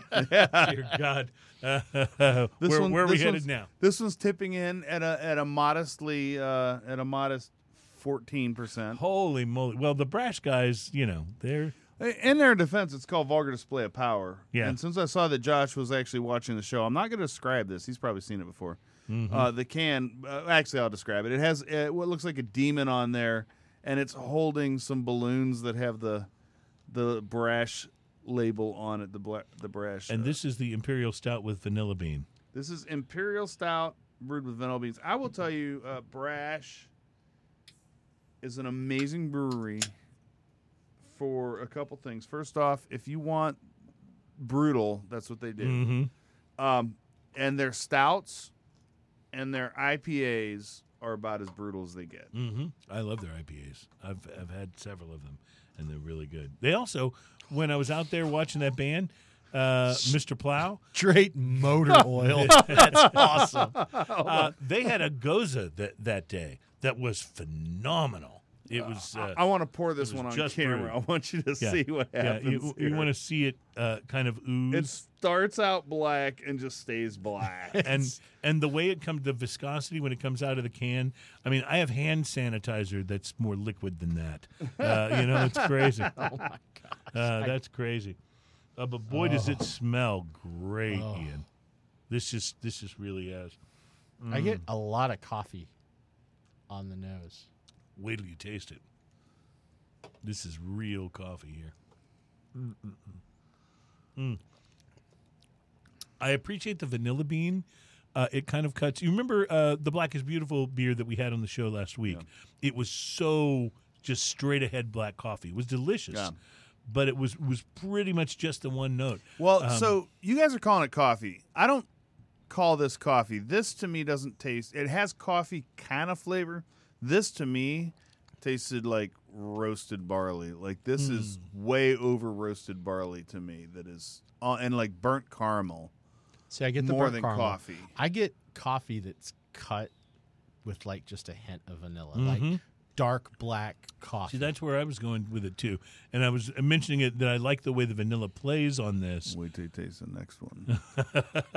Yeah, Like- because that's the the super double ultra coffee. that is the actual coffee, coffee, coffee, coffee? stout. Yeah, this is not a coffee stout. This Well, is just an imperial it's stout. It's definitely got the flavors there. See, I'm thinking just drinking this in the morning Mm-hmm. instead of iced coffee. Fuck yeah! I don't. Why why bother with all the ice cubes and stuff? Just put this in your fridge and uh, Mm. and go for it. Iced coffee, freeze this Mm-hmm. in, make this into ice cubes. Mm-hmm. I like it. My wife, Will this freeze? Yeah, it will on freeze. occasion, uh, well, will buy something ridiculous. And the other day we were in the grocery store and she bought this cereal. It's just called churros. now I know when you look in the cereal aisle and the cereal for kids is just basically sugary ass sugar Mhm. that you add some milk to. That's what this is, except for it's churros flavor. If anyone here has not had a churro before, think of it as basically a long fried donut with lots of cinnamon and uh, and, sugar, Yeah. yeah. yeah. That's that's now a cereal. Just so you know, I don't know if it's available more than regionally, but that is a cereal. Well, things things started heading in that direction back when someone decided that you know kids cereal isn't sugary sweet enough. Let's start naming it after things like cookies. So then we had Cookie Crisp. Remember which that? was just Oh, cookies. yeah. it was just cookies in a bowl. It literally is cookies. I know. Like there's In a no, bowl. there's It's no Small chocolate chip hiding cookies. it. But I'm going to go on record here and say I I do occasionally still have to have a bowl of Captain Crunch with crunch berries. I know it's not good for me, but you know, neither's this beer and I'm enjoying this. So You know, uh, okay, so uh, as weird as this may sound, like the whole idea of me mentioning cereal is this would go great with the churros. mm, mhm. This would be amazing. It also would go great with a really hefty Nicaraguan cigar. But since we're yeah. talking about cereal, Yeah. I like my cereal to be a little bit soggy. Mm.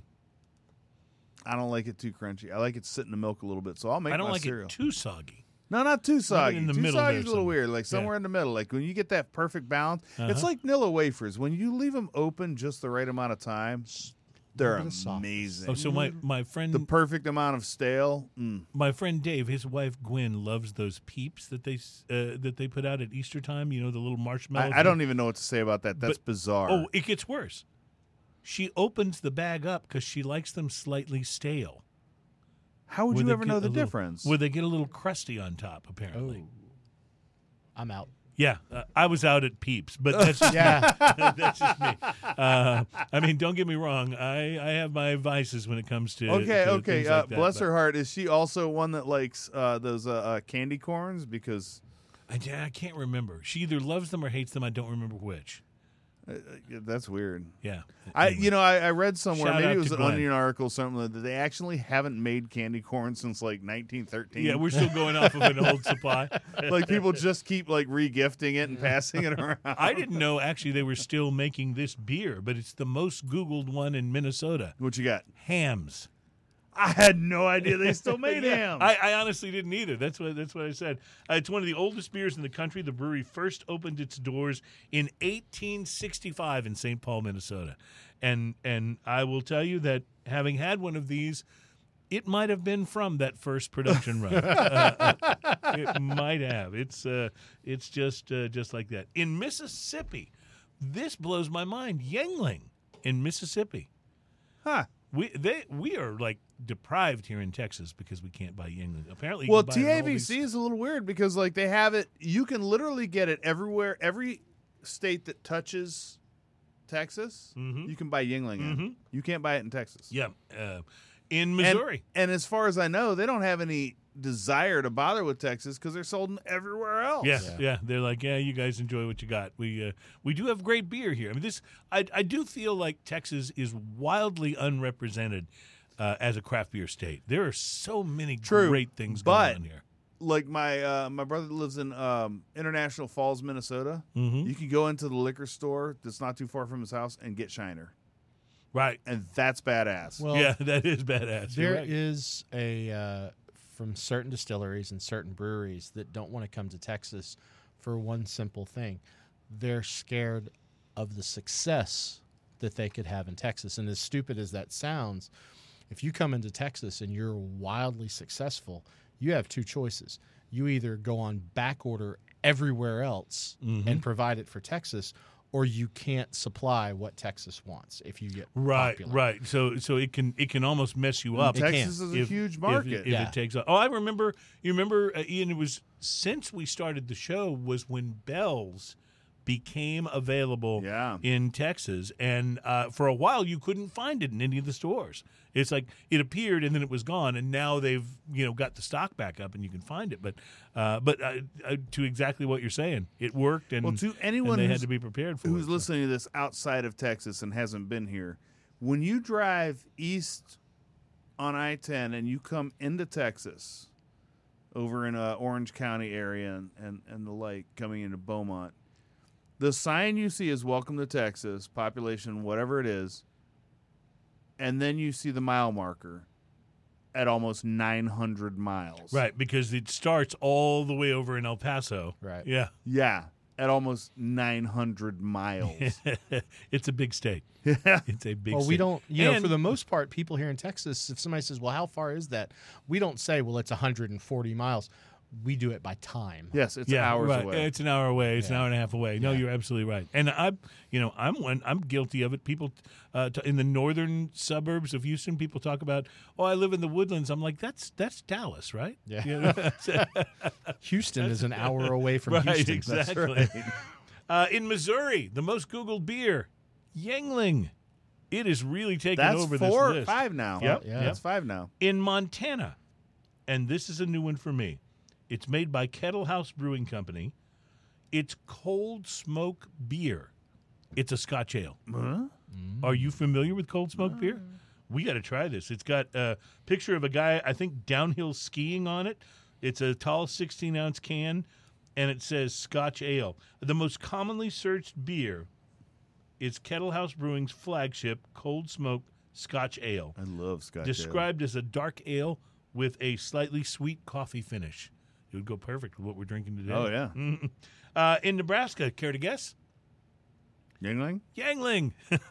That's six. The- Yuengling is dominating this list. Uh, in Nevada, 805. So this there's a real trick. This shows you that 805 is to California, Nevada, Arizona. This is the real like it's it's what Shiner Bock is Right. here in Texas. It's what um, Harpoon. uh, uh, Harpoon IPA was Yeah. when I lived in in Boston. It's just that bar uh, that beer that And just Yuengling in- everybody on the and East Ye- Coast. absolutely it's that beer that everybody. I'm surprised it's not in looking for. Utah. In New Hampshire, Schilling.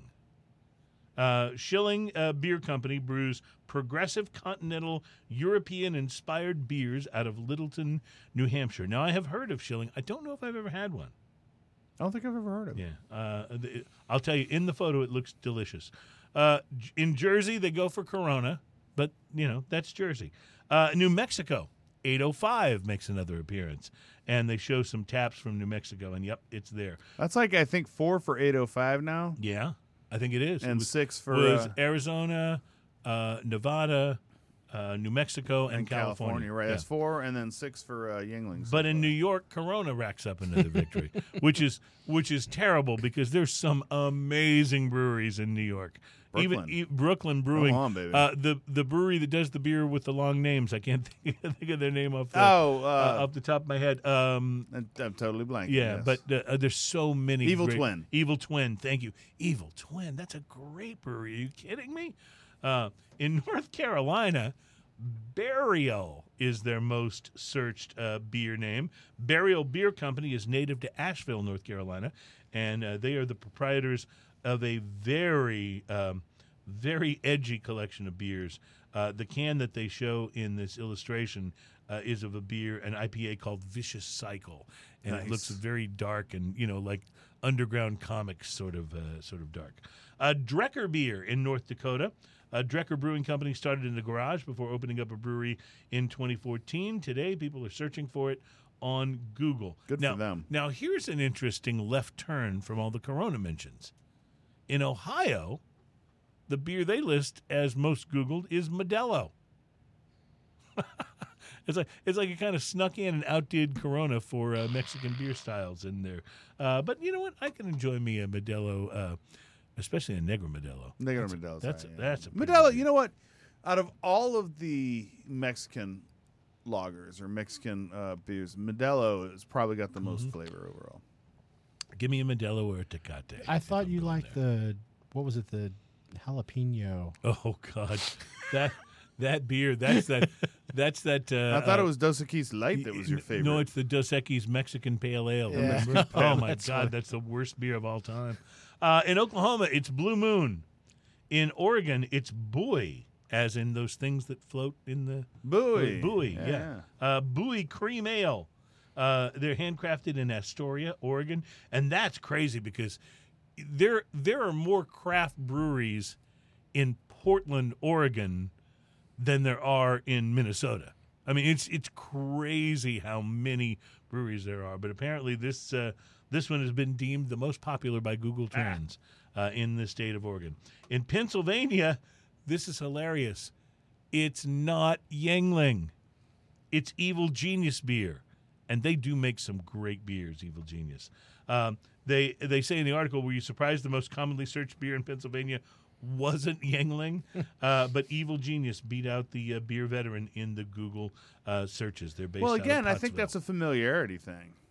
I think you could be right. You know, I mean, Yuengling is is ubiquitous, so you could get it everywhere there. Yeah, Yeah, It is the beer when you walk into a bar that you know they're going to have. Like when you walk into any bar that isn't stupid, you have Shiner here everywhere. Right, right. Like, you just you know you can expect- always get a shiner. By right. the way, if you walk into a place in Texas that doesn't have Shiner, it, that's an awkward place to eat. Well, and Yeah. and there are some. You will walk into some where the rep for AB InBev has managed to convince them that the only thing they need to represent craft beer is Karbach. yeah. And you know, Nope. Karbach makes some some there's some Karbach beers that I like, but I'm I'm as an IPA guy, I'm not a big fan of Hopadillo. And if I ask if you got an IPA and the only one you got is Hopadillo, I, I may just order a Lone Star. You know what I'm saying? Like it just doesn't. Do So I. I want to point out that if you ask at any place if they have an IPA and they say they only have one, that's bizarre to me because well, unless they only have a couple of taps. because go ask yeah. anywhere if they have something that isn't an IPA and see what happens. Right. No, uh, no, you're right. But there are there are a lot of places though where every every beer category that's not Budweiser or Miller or you know uh, Corona is represented by a Karbach product, Yeah. and all that is is the AB guy basically Saying, managing to truck, land all the and you're done." tabs, Yeah. right? And and it's a quite frankly, and I've told uh, restaurants this before. You're uh, you're the person who uh, is in charge of ordering your beer. They're lazy Yeah. Yeah. because that's just getting all your stuff in one place and feeling like okay i got it covered and it isn't about servicing the customer again Talking I'm, to you, Buffalo I'm not- Wild Wing. uh, yeah Right. i'm not i'm not ragging on karbach i like a lot of their products but i don't want that to be the only option What's the what's the Bock that AB InBev does? That's supposed- Crawford Bock. the crawford bock from No, uh, there's from a, Karbach? there's there's another one I thought that they had that was competing with. so I, I think i think you're thinking of the um it, it's not ab inbev though it's the miller guys that do um uh tex what is it texas Ziegenbock. Ziegenbock. Thank That's- you. that's yeah. the one I was Yeah, that's of. that's the Miller guy. I'd rather drink a Ziegenbock. let me frankly, let me point out. I have I have drank uh, quite a bit of Ziegenbock in my life, and I'll tell you why. Uh, me and my wife. lost a bet. That's happened a few times too. Yeah. Um, but let me tell you why. Because we used to go That's to this Malort when you great lose the old bet. school bowling alley in Pearland, Texas. Mm-hmm.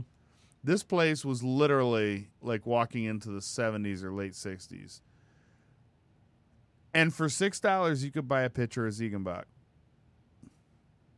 I'm going to repeat that. For six dollars. For six dollars, you could just buy a picture of Ziegenbock.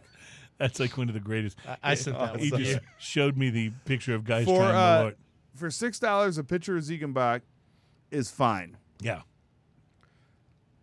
But for six dollars for a six pack, nah, not so much. not So even. there was a uh, there was a bar and two of them actually in Clear Lake. Uh, you may remember them. I don't. Do y'all remember Seabrook Beach Club and I remember the name. I don't Seabrook think I Beach ever Club and uh, Kemah Beach Club? did. Mhm. and they were on the water. One of them was the old uh, fine dining and stuff. They had beach volleyball, and it was great. And they did crawfish, and they did Red Bull, or, or Red Dog Red dog. Red Dog. That's oh my for god, three dollars a pitcher. I remember And- Red Dog. Three dollars a pitcher. Yeah, I'm gonna tell you, I drank. you woke up feeling so bad. oh, horrible! But it was great with the crawfish. I bet it was. Yeah, Red Dog. uh, That's what. That's one of those things where you, if you're gonna drink Red Dog, make sure it's cold. They did it, and you could get that or Bud Ice. Bud Ice. Those came out right around the Same same time. time, yeah. I Yeah. remember that. In Rhode Island, by the way, they go completely off the the list, and Sapporo is their number one. Sapporo? Yeah. Uh, I have eaten sushi in Rhode Island, and I will enjoy a Sapporo with a with a sushi meal from time to time. Uh, in South Carolina, Greens beer. I'm not familiar with Greens. Are you, uh, Ian? Uh-uh. Never E- heard of it. even uh, the website Eat This Not That said they has, had to do some investigating. There's a there's a UK based Greens beer that makes gluten free beers, and there's also Greens beverages in Myrtle Beach, South Carolina, that sells anything from wine, beer, and liquor. They say they're making an educated guess that the most commonly searched beer is referring to that one, but it's hard for them to say for Ah. sure. In other words, not a lot of beer searching going on in South Carolina. In South Dakota, it's Hydra Beer, the Hydra Beer Company in Sioux Falls, South Dakota, uh, and they show what looks like a lovely uh, little pilsner in a, uh pilsner glass. It looks uh, really good in the photo. In Tennessee, it's Abridged beer. Abridged beer offers 16 different beers, including a New England IPA called Toppy Rock and hard seltzer options. Uh, I I don't know that much about Abridged beer, but that's that's one we gotta that's one we gotta do some looking into. All right, Ian, uh, we're now to Texas. Care to take a guess? Most Googled beer in Texas. Lone Star. Lone Star is correct, uh, and it is uh, um, Texans. They say love barbecue and Lone Star beer. Uh, Lone Star Brewery was first built in 1884, making it the first large brewery to pop up in the state. By the way, the last time I was in San Antonio, uh, I was able to notice that they've turned the area around the old Pearl Brewery in San Antonio into nice. this very hip little area Yeah. with lots of cool restaurants mm-hmm. Yep. and, and bars and like a great sort of hangout area. Have you ever had a Pearl beer? I have. What, what is your take on Pearl beer? Meh. yeah, that's kind of me too. Pearl They still brew though. I think at the brewery. Pearl's not that far from Lone Star flavor wise. Yeah, So it's not bad. It's I cold. really, it's okay. I really prefer Lone Star. though. Cold. It's okay. And I will tell you, the people that say, "Oh, I'd rather have a Pabst Blue Ribbon than Pearl." Pabst Blue Ribbon is not good. Pearl. So you'd say Pearl's better? Pearl's passable. Lone Star's a slight notch up from Pearl, I think. Um, it's it's hard to tell. They're all basically mass consumable lager ish beers. Mm-hmm. Um, and drunk cold enough, they're okay. Utah takes Guinness. Uh, Vermont does Frost Beer Works, which is interesting because again, a lot of great breweries in Vermont. No, uh, never heard Frost of it. Frost does a number of farmhouse ales and uh, and very uh, non-traditional beer. It's styles. interesting how regional is. I, I want to back up to Texas for a second, though. If you live in Texas, why would you need to Google Lone Star Yeah, beer? it seems like it would be ubiquitous, Because right? it's everywhere. yeah, you can get it anywhere you want. Anyway, go ahead. In Virginia, it's Virginia Beer Company, opened in 2016, which they say may explain why it's been searched so frequently for people trying to figure it out and find out about it. Uh, in Washington, it's Rainier. Rainier, like Mount Rainier? Yeah. Rainier beer. Uh, the uh, first Rainier beer debuted in 1878 in Seattle, which makes it one of the country's oldest beers. Wow. That's very cool. Uh, in West Virginia, it's Blue Moon, and in Wisconsin, it's the New Glarus Brewing Company. New Glarus is delicious. Yeah, yeah, they uh, they are in New Glarus, Wisconsin. In Wyoming, Accomplice Beers, the Accomplice Beer Company in Cheyenne, they offer 14 beers on tap with fun names like the Roundhouse and Three Amigos, and that takes us through all 50 states.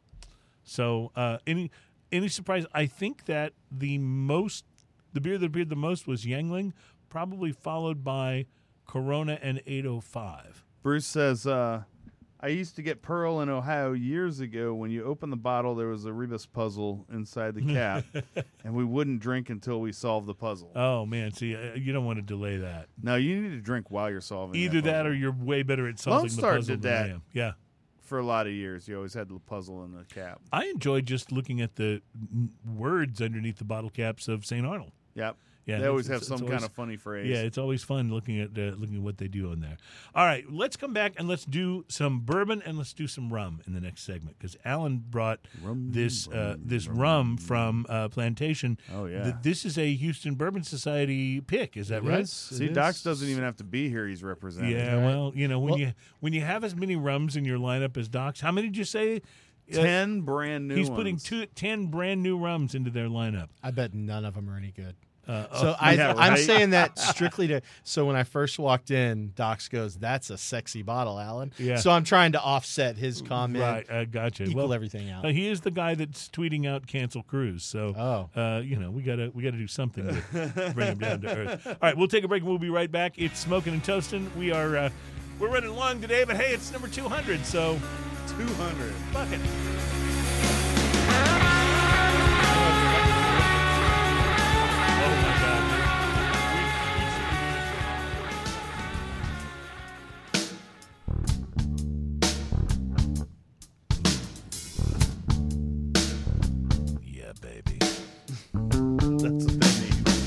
Welcome back, ladies and gentlemen. It is Smoking and Toasting. In the beginning. It's show number 200. It's our happy birthday show, and it's our low key birthday show.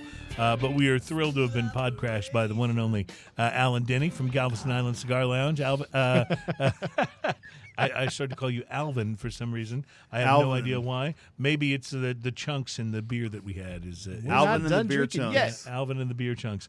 Uh, it's Smoking to Toast and show number 200, and we are brought to you by MyCigarShirts.com. Check them out. Buy the shirts.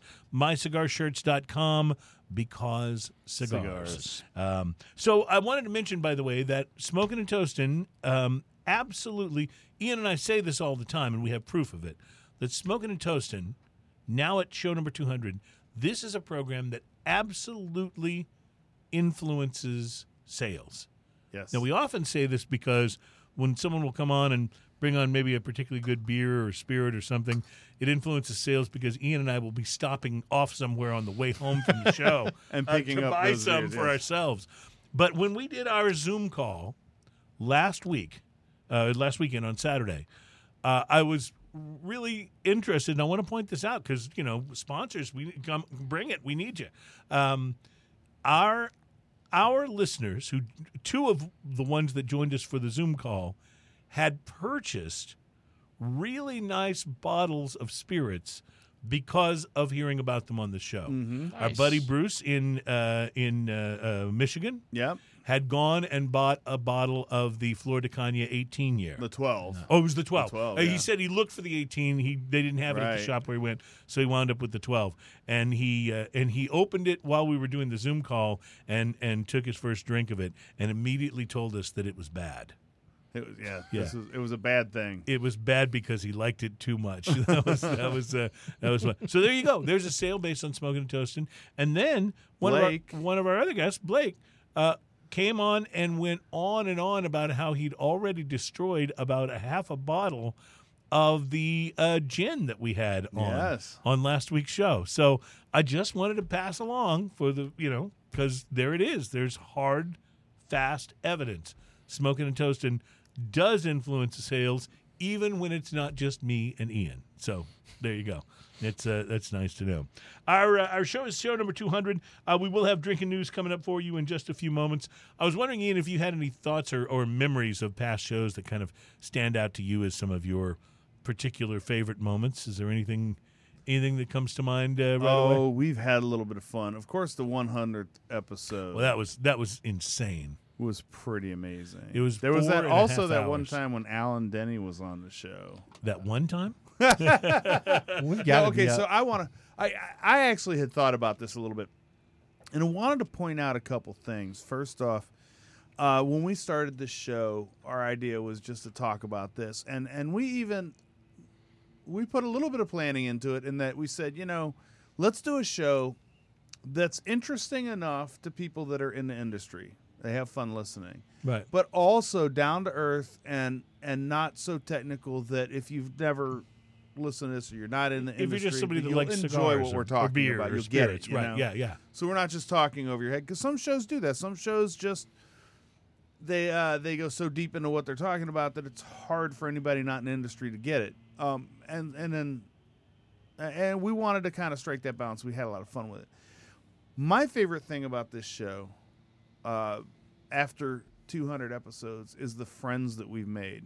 Oh, that's a really good point. Like the fact that we have guys like Alan Denny who have been brought into my life, uh, Chris Hart brought into my life, um, uh, people like uh, uh, Liliana a Oh, couple weeks ago. She's so absolutely wonderful. Like, and every time I ever run into her, you Mhm. know, it's gonna be like, "Hey, how you doing?"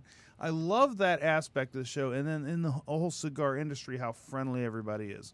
Right. There are there are tons of people that I've met through just cigars Mhm. and people that I've met through whiskey and through things like uh, like uh, uh, Glenfiddich Dave, Mhm. like he's David Allardyce. What a wonderful person. Uh, Greg Dixakis. I mean, all these people that that are so fun and wonderful to hang out with. And what's beautiful is, you know, I get it. They're in the industry and we don't see each other all the time. I'm busy doing what I do. You're busy doing what I uh, what you do. But when we see each other, there's no time loss. It's like, hey man, how you been? Yeah. what's going on Right. let's hang out and i love that i, absolutely love Yeah. that inclusiveness in not only the cigar but the drink industry and that is my favorite part of what we do here I, I will tell you that you're you're absolutely right. Some the the friends that we've made in all of the also free cigars i like Uh, uh, that yeah. Go ahead. the friends we've made in all of the industries, and and the friends we've made with listeners too. Yeah.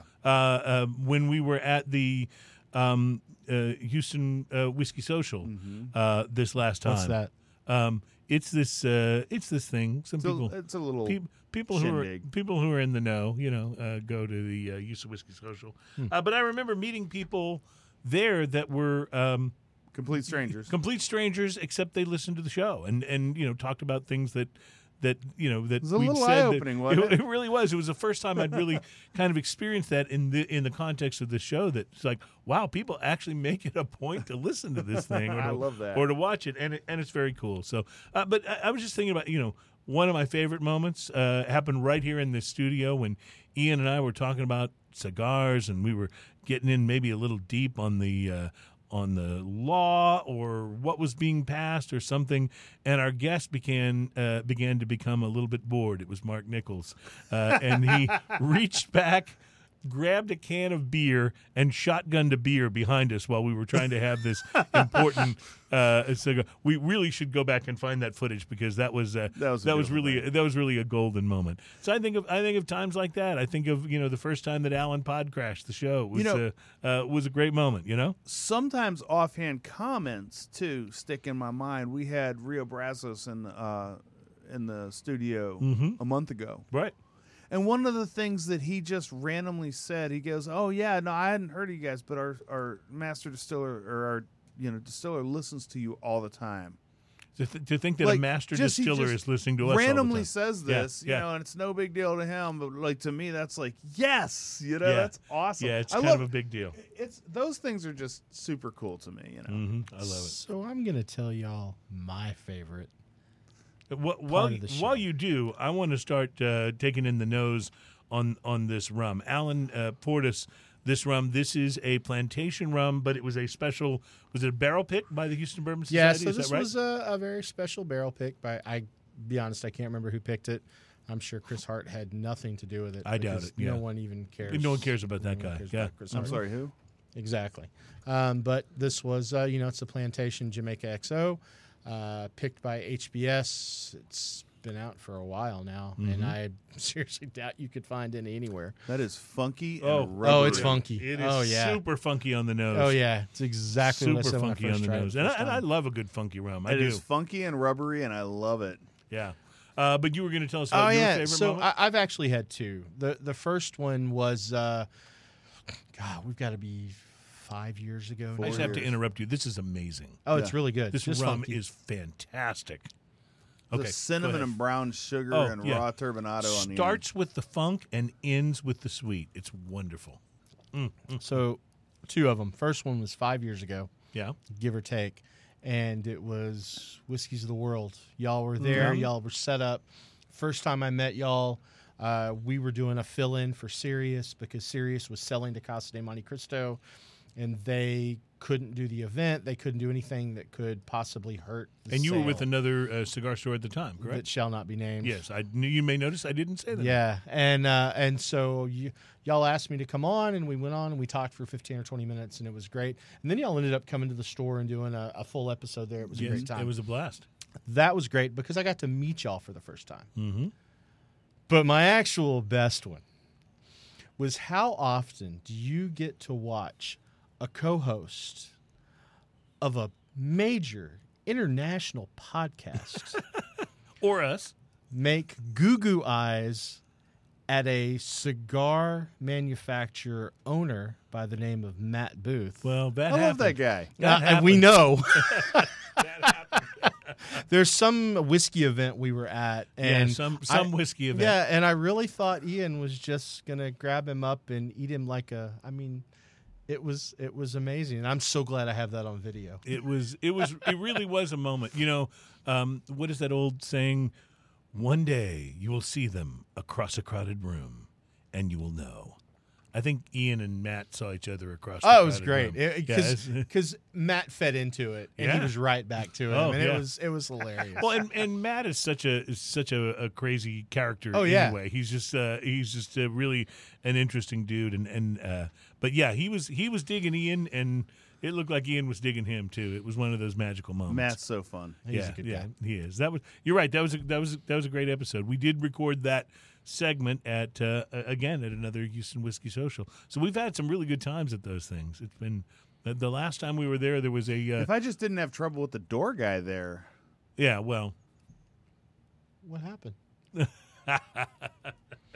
remember there was the time they didn't have me on the guest list. Remember? uh, yeah, that was yeah, pretty that funny. was that was very embarrassing. Do you do you know how many people I have had difficulty with at my own event? I get it. hey, I speaking, totally I know we're like way early because it's Mhm. still August. Yes. But do y'all think there's a chance for y'all's event again this year? I, I don't know. Uh, we're kind of just kind of keeping it up in the air until we sort of figure out how these things because um, and what he's talking about is the whiskey sniff. Yeah. And I just I just don't know. I mean, we'd love to do it, but I don't know if it makes sense to um, to put people in a, In a space yet. climate yeah, right now, yeah. it's a little we'll, awkward. We'll just continue to play this it by ear. could be awkward. I'm I'm Mhm. throwing an, Mhm. throwing an idea out there for it. Awkward's one of our favorite words. All right. today. So you set it up the same way that you've always done it. Mhm. You know, what do y'all have? 8, 10, 12 brands out there? Mhm. I can't remember. Some of the best people in the industry. Danielle's always there. Nick is there a lot. Mm. Uh, some of the, uh, I, hopefully Jessica could, could Mhm. make it this time. Mhm. Jessica's setting up something. But anyway, what if you set We it love up? us some Jessica, by the way. Oh, she's amazing. She's been texting and she does not like soggy cereal. Um, what if you set it up the same way, but it was just the three of us? And it was just the three of us sampling, smoking, and tasting, and the reps catering to just the three of us. You think we could get the reps to come out for just the three of us? We to don't smoke tell them. drink? Oh, see, I love this. I'll tell them. at all. Hey, Nick Telemannis won't care. That's good. I like that. I like that. I, like I just want to point out that Bruce Stark said no longer halfway to 200. Yeah. I, I just responded with halfway to 300. Halfway to 400. It works for me. It works for me. Uh, by the way, just uh, wanted to pass this along because we just had these guys on the show, and we don't always, you know, tell you about new releases from you know different beers or cigar companies. We You know, we could spend the whole show doing that, but I did want to pass this along because these guys were just on, and we love them. The Urban South uh, Yeah. Brewing guys, um, they have teamed up with Brutal Beer Works out of Dallas uh, to release brutal. Pillage, which is a new uh, uh, hazy IPA uh, that is just hitting the market at the end of the month. So be on the lookout for that if you're what what a hazy brewery is that? It's uh, Urban South Brewing from here in Houston and uh, Brutal Beer Works from the Dallas Fort Worth area. Brutal, dude. Pillage. Brutal, yeah, yeah. So just wanted to pass that along. That's um, brutal, dude. this this rum is fantastic. I don't want to I don't want to fail to pass along what I'm getting here. Super funky on the It's front. hot, too. It, Yeah. it it is hot, almost like that hot cinnamon. Do you ever have those cinnamon toothpicks? Do you Yeah, yeah, yeah. the- It reminds me of the flavor of that. It's just that kind of hot cinnamon, uh, but it's not really a candy flavor. It's more like a hot cinnamon, and then a little bit of the sugarcane Right. turbinado uh, that sweetness. on the turbinado raw sugar finish on it is really doing it for me. It is really it's so nice. What's the uh, ABV on that? It's a 104.2. Yeah, it's pretty hot. Yeah. yeah. Mm. Love that. Well, Ian, we're going to do two spirits in this segment, so why don't you show the camera and crack open for us uh, this bottle of the uh, So A- this is a very strange thing for me. Is is the fact that you brought in a bottle is not very strange, but the fact that I actually will have to You're actually going to have to crack the seal this on this bottle. Yeah, I know. because I, usually you are kind and generous enough Mhm. to take care of that for me, so I don't have to deal with it. So uh, I can tell you why this happened. Um, with everything that's been going on, and as crazy as, as life has been over the past couple of weeks, uh, I knew that you were bringing the beers in for today's show. Beers. So last week, before show number 199, halfway to 200, uh, I I took a trip to my uh, specs down in uh, Midtown, uh, Houston, and I thought I'd better go ahead and get spirits for number 199 and for 200. So for 199, I brought in the uh, the the gin that we had last week. That's why you were like, I got spirit. Yes, I did. Yes, and because I had gone and because usually the the hardest time for me to resist opening up something that I've brought to bring in on the show is the day I bring it home, right? Because you're like all of us. You're a kid with a new toy. Yeah, It's sitting there on the counter. I go, oh, I, you know, and, and uh, maybe I agonized over what to choose a little bit when I was in the store. So now I got it home. It's like I got to try that. So what I did was I tried the gin and I put the whiskey away, and then something else got put in front of it, and I didn't really even think about it until I was uh, getting ready for the show today. Out so, sight. so yes, I have not tried this. So what I'm we have here excited about trying it for the the AD first Laws time. four grain straight bourbon whiskey. This bottled and bond offering of our signature A.D. Laws four grain straight bourbon whiskey meets the highest standards in quality in American whiskey. True to the Bottled and Bond Act of 1897, this bourbon is at least four years old, a mm-hmm. product of a single season, a single distiller, and has been aged in our federally bonded warehouse its entire life. Bottled at 100 proof, I hope you enjoy its full body, layered complexity, and rich characteristics of all our American mother grains, a foundational whiskey that embodies our no shortcuts philosophy. So I had it wrong earlier. I was saying three years, but I think it has to be four, to be bottled and bond. So, uh, so this is going to be interesting, and uh, and it'll be uh, it'll be you know these guys uh, again. I told you I was reading up on these guys on the web, and they're just getting huge reviews and accolades. But I was not able to see a review of this particular bottle because I think this just came out. So So I didn't trivia find one. question: yes, How many bourbons in the United States are bottled in bond? Does it take to change the light bulb? What? I, I don't know. I, I I could venture a guess. What a, a hundred? I don't know. All of them. All of them. They all have to be bonded now. They're all bonded warehouses. Okay, but but they don't necessarily meet all of the other Requirements. requirements, Well, it- uh, for being able to Proof. to say that they're bottled in Proof bond. is Right, the only right. other one, I believe. Yeah. I'm sure Wade will correct me if I'm So- wrong.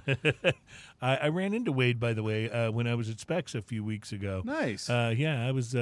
I think I was on the tequila aisle, so I was surprised to see him. I got to see it was it was really exciting. Wade reached out to me a couple of weeks ago and said, "Hey, I'm going to come down and see the shop." He hadn't made because he lives up by you, so Mhm. it's not an easy drive. And he's like, "You want to go grab lunch?"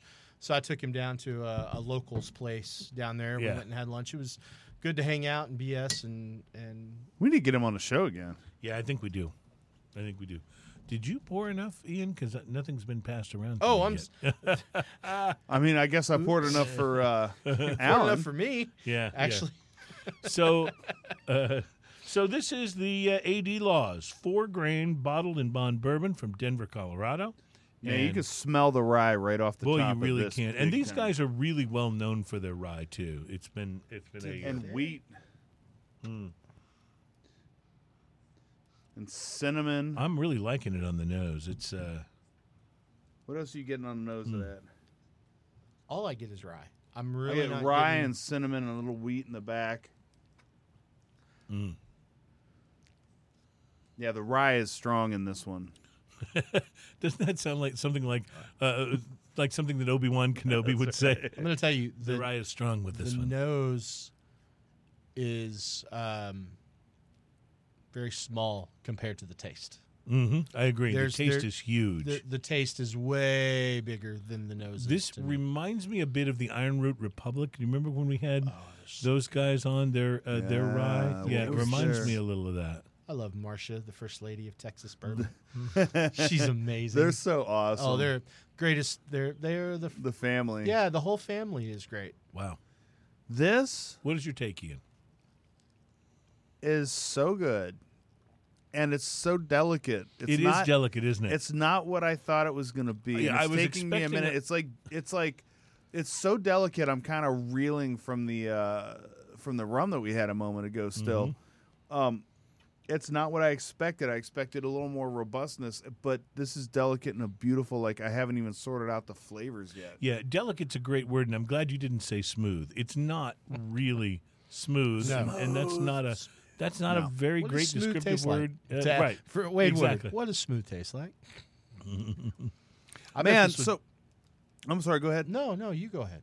I like uh, the malt in this is raw. Like Mhm. it's it just surrounds the tongue and it's so beautiful. Like uh, it's not chocolatey, but malt is a little chocolatey ish. Right. I if know you're what you're not talking familiar with malt, Right, but well, malted, like a malted. about. Yeah. yeah. So it's like it's like you know the inside of that that uh, uh, Whopper. Oh, that's yeah. the malt. Yeah. and that just surrounds the tongue like that whole flavor profile right there and then you've got this super spicy rye that rides the entire top of the palate while that's happening and then you've got this this uh this this this fresh wheat kind of thing going on right underneath the rye and then the whiskey hugs uh, comes back and it is Mhm. Present it is it is a really multi-step tasting that you get with this thing. You know, you get you get the first flavors on the palate, and then you get that sort of mid flavor on the palate, and then you get the finish, and then you get the uh, the whiskey hug. It's like it just progresses in stages. It feels like with you kind of getting something a little bit different in every stage. It I it it very much is a rye. You were talking about how on the nose it's like you were getting all rye. Yeah. That flavor is there, but it is wrapped around a lot of other really complex uh, uh, flavors. oak Oak, yes. the oak is way more subtle in this, but very present. It's it's not as astringent as uh, you're used to getting in a lot of these. and I'm getting little bits of cinnamon, yeah, I can go little with bits cinnamon. of little bits of, uh, but wow, you can almost taste the. I, I'm not even sure the word that I'm looking for, uh, but that rye flavor just kind of weaves through the other flavors that are there instead of dominating them. You know what it doesn't do that I kind of expected it to do is it doesn't vanilla a lot. Correct. Correct. And I, It's I I usually like that flavor, but this doesn't This doesn't just really doesn't go there. have it. It's not that Yeah. it's a bad thing. It just doesn't have, Right. and, and it's what I expected to taste. So it's something I was tasting for, Mm-hmm. but it's very much not really there. We had the vanilla on that uh, on that beer earlier, but uh, Yeah, I would love to know the uh, mash bill for this to see what the it's what it is for the different grains. interesting. What are you tasting on it? I think I can. I think I can So, pull it up for you. You I- said big rye earlier. Yeah, I'm I'm I'm getting big rye mixed with like I don't get the normal notes you get with corn. I'm not getting that heavy sweetness. I'm not getting that caramel. it's way more delicate. than Yeah, that. It, it I'm getting more rye and, and it the whoppers that you were talking about. I'm getting the malt and I'm getting the rye. I'm not getting anything else off of it. And I'm curious if they're what so corn, rye, malted barley, and I would assume either wheat or sorghum. We don't, you know, it just says four. It doesn't say which ones. I yeah. looked. I mean, I I taste wheat, so I'm I'm gonna go ahead and lean that this is definitely wheated Because it feels like like that's I taste that that kind of fresh raw. You ever been in a wheat field? Yeah, and and That- wheat is usually what will smell. make. Sixty percent corn, uh, twenty percent heirloom wheat, ten percent heirloom rye, and ten percent heirloom malted barley. It's amazing that Yeah. that ten percent rye is so present. mm-hmm. Mm-hmm. You know. But it's sixty percent corn. Yeah. So you do get the corn, but it's, It's not sweet. overwhelmingly corn. but it is sweet. It's not a. It doesn't taste like a standard corn whiskey sweetness, but it is sweet like a corn whiskey. Yeah. Charred oak barrels and and uh, and and God, the four cinnamon, like after you taste it Yes, a little that's bit, what I was saying earlier, the cinnamon kinda cinnamon comes back to you. on the nose now. It's it's a very very complex whiskey. It's really more so than some that we've had that have been very very good, but were more straightforward. This is there's a lot going on here. Hey, I'm just glad they're uh, distilling it themselves, and it's not some MGP product. Yeah, yeah. I'm telling you, it's good. It's very very good. This is bottled at fifty percent, by the way, so Okay. a little a little hot, but not super hot. But the the whiskey hug in this is actually very present as well. mm-hmm. It's just not unpleasant. It's not harsh. It's not. Uh, it's it's it's very nice. When we return uh, from this break, And we drink some more of this. uh, we will drink some more of this, and we will also drink. Uh, how many beers do you have left? You have two, uh, or or one? I don't remember now. Two. All right, so two more beers in our final segment. Plus, we'll bring you drinking news and try to put some sort of orderly end to this. uh, Drinking news. uh, yeah, see, you're you're totally doing the jingle today. Come on, you were just doing it. You, you there's Come no on, reason. sing. No That's reason just to a get. stinger. no reason to get That's shy just a stinger. on me That's now. just yeah, yeah. That's All a- right, just smoking and toasting. We'll be back with drinking news Drinking and news. Ian's jingle next.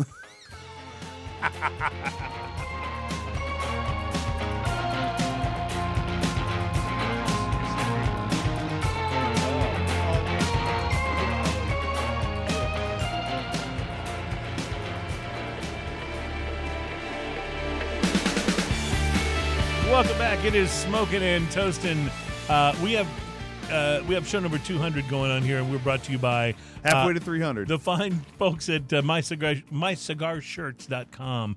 Uh, check them out online. Buy yourself a cigar shirt or two or three or four, because when you do, you are supporting smoking and toasting. Where we answer the appreciate it. question. Yes. Have you been drinking? Yeah. And the answer is you know the answer is always yes. Yeah. uh, I I I was going to the site for drinking news and was distracted. Drinking news. Hang on, you'll have your moment. Uh, I was distracted by a headline that popped up on the side of the story that I was getting ready to share in Drinking News. The headline on the side, I just have to read you the headline, that's all.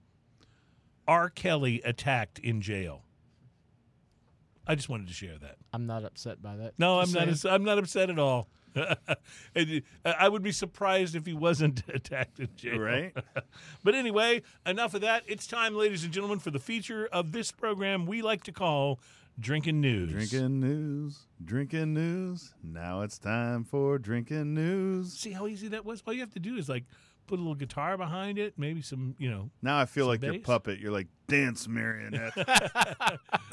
dance monkey dance. uh, drinking news is a segment on the program where we like to pass along a, a a a news story that may or may not be about drinking or alcohol or um, something that you would consume. do I need to get a beer ready for this? You really do. Yeah. Okay. I mean, it's not like we haven't been drinking, uh, but this is this is not A- only Alan hasn't been drinking. I haven't No, not at all. drinking. No. Uh, this story will not only be something that might or might not be about drinking, but is always perhaps best to hear or read about when you have been drinking, and so that's what drinking news is all about. A Canadian brewery and brand of beer and a leather company have found themselves in the crosshairs of New Zealanders after accidentally naming a product, which was a particular beer, and a business, which is the leather company, a word that translates to pubic hair in the native New Zealand language. Both the Canadian brewery Hell's Basement, as well as the New Zealand Leather Company in Wellington, uh, use the word huru huru, which from the island's indigenous language from the Maori uh, means pubic hair. Some people call it appreciation. I call it appropriation, a TV personality and Maori advocate said in a Facebook video posted earlier this month. And if you're selling leather, call it leather. Don't call it pubic hair unless you are selling pubic hair.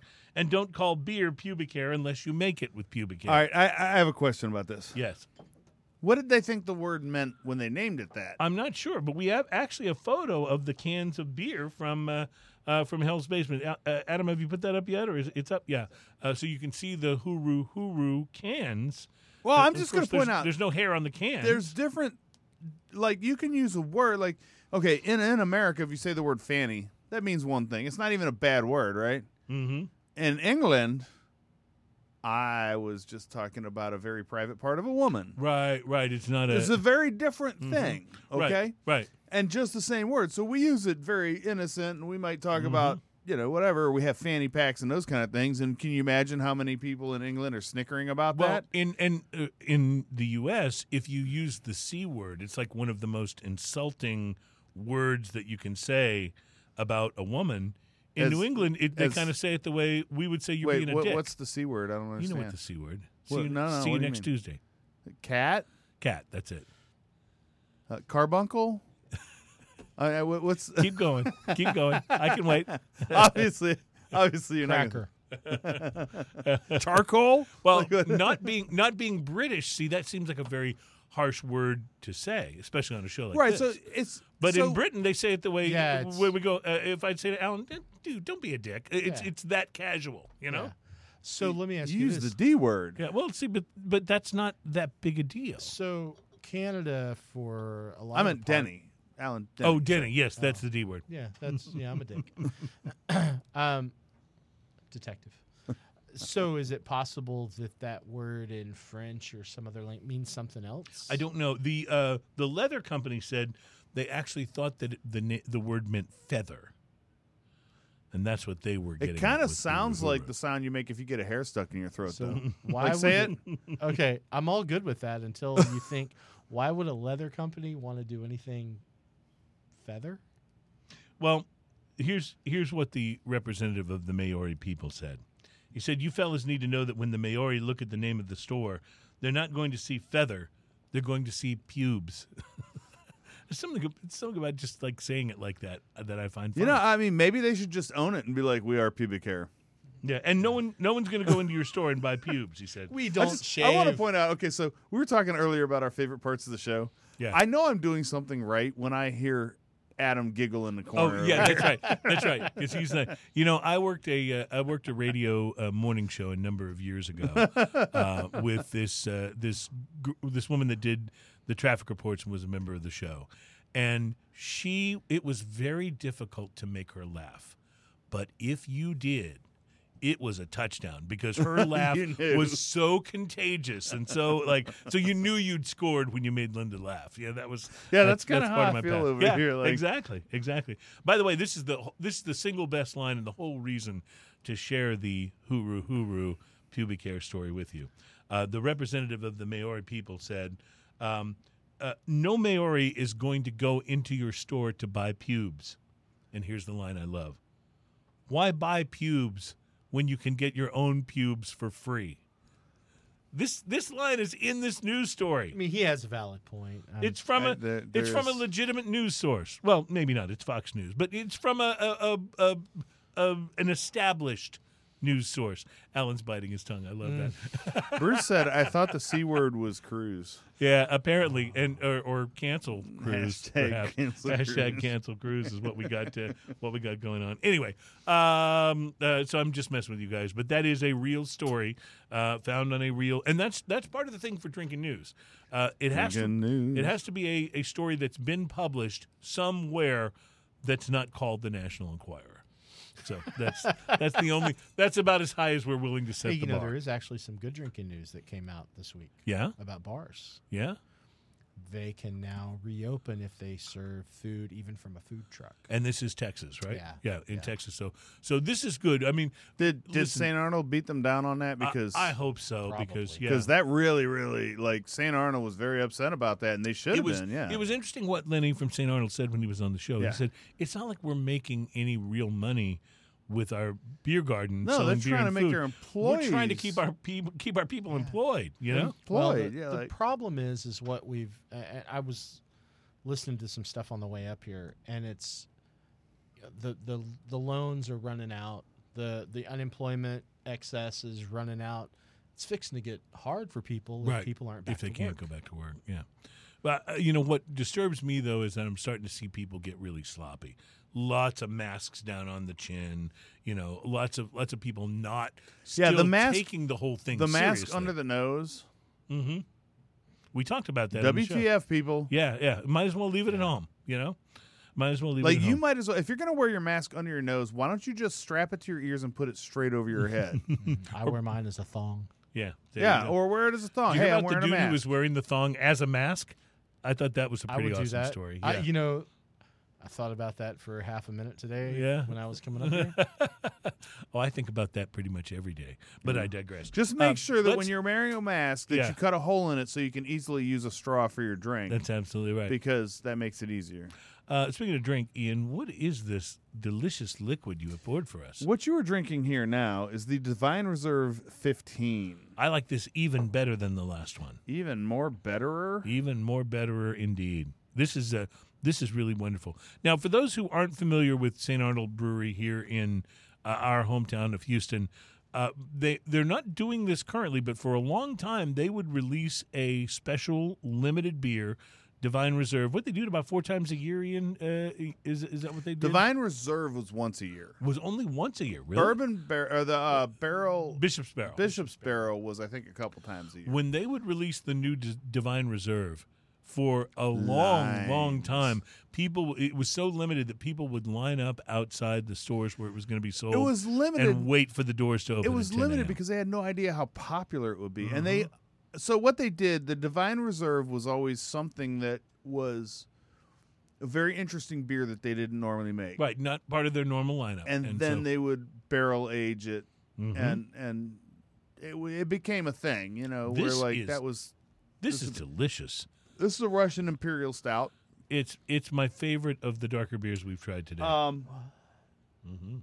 It was desi- It was uh, the Divine Reserve was inspired by the winning entry of the 2007 Big Batch Brew Bash homebrew competition, brewed by Mike Hennef, a highly decorated local Houston homebrewer.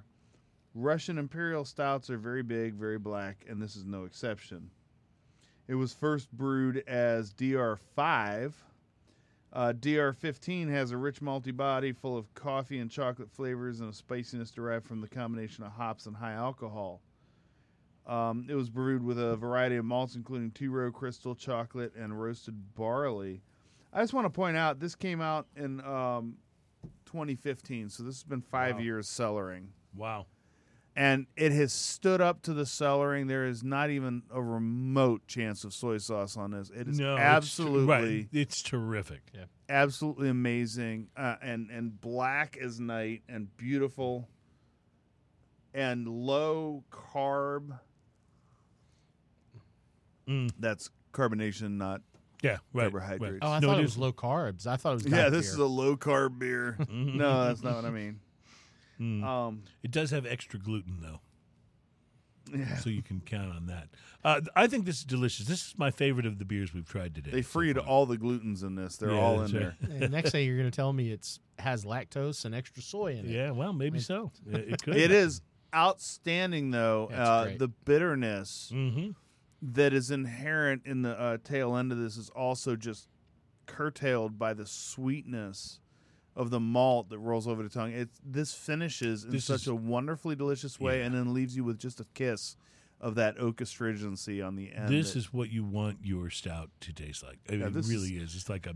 This should be the benchmark for all stouts. this is yeah. This is a pinnacle of style. fantastic, fantastic. Goose Island would be proud of this. Like Yes, would they would, like, and they the make hell?" a fantastic stout. They sure do. Um, while you are preparing our final beer for the show, Ian, um, let me pass along to you the uh, International Wines and Spirits Competition has named the top five American rye whiskeys. And since we had such a good rye on today's show, I thought this would be a good uh, list to take a look at. Rye, of course, is one of those things that is quintessentially American. Uh, you know, there's when a lot of people think whiskey, the first thing they think of is Scotland and and and Scotch and the impact that Scotch whiskey has had on the spirit world over the years. Uh, but you cannot rye- see through any of my beers. I'm no, sorry. no, absolutely not. True. Uh, they are opaque. Is that the right word? I always get opaque and, and the other word confused. What's the other word? I don't remember. Come on, he's bringing like translucent would be the other word. translucent. Thank you. No, these are Thank you. definitely opaque versus translucent. Okay, well, he's you know, you, you got to forgive me. Ian's bringing all high ABV stuff, and then we did bottled and bond and rye, so I'm not going to remember Oh. words like translucent off the top of my head. I'm not going to remember words. You So- could have stopped this sentence right there. So rye is a, uh, a quintessentially an American spirit, uh, spirit. The tradition is pretty deeply woven into the fabric of American history, and now uh, they have named for us five, um, the top five American ryes. Old Forester Distilling Company's Straight Rye Whiskey, Yeah. uh, and uh, it tied with runner-up James E. Pepper Distilling Barrel Proof Straight Rye Whiskey. Have you seen or had the James E. Pepper, Ian? Because no, I haven't. Yeah. that's you. You have had it. Really, is it good? No, No, no. Really. It's hot. It's not good. Wow, that's so interesting. Did you say it's hot? Yeah, it's like a high rye, in my opinion. I don't like it at all. Wow. Are you are you generally a fan of rye though? You are, Yeah, aren't you? like Yeah. rye. Yeah. Okay. Ooh. So if a rye is bad, it has to be really bad for me not to like it. Yeah. Wow. That's that's got to be like bad crackers or something like Yeah. stale crackers or something. Yeah, it's like eating a saltine without salt. America's oldest Ugh. continuously produced brand of rye makes the list. The Old Overholt Bottle and Bond. That's a good one. That's a good one. I know I've had that. Uh, and then they mention Rocktown Distillery, Arkansas Straight Rye Whiskey at 46% ABV.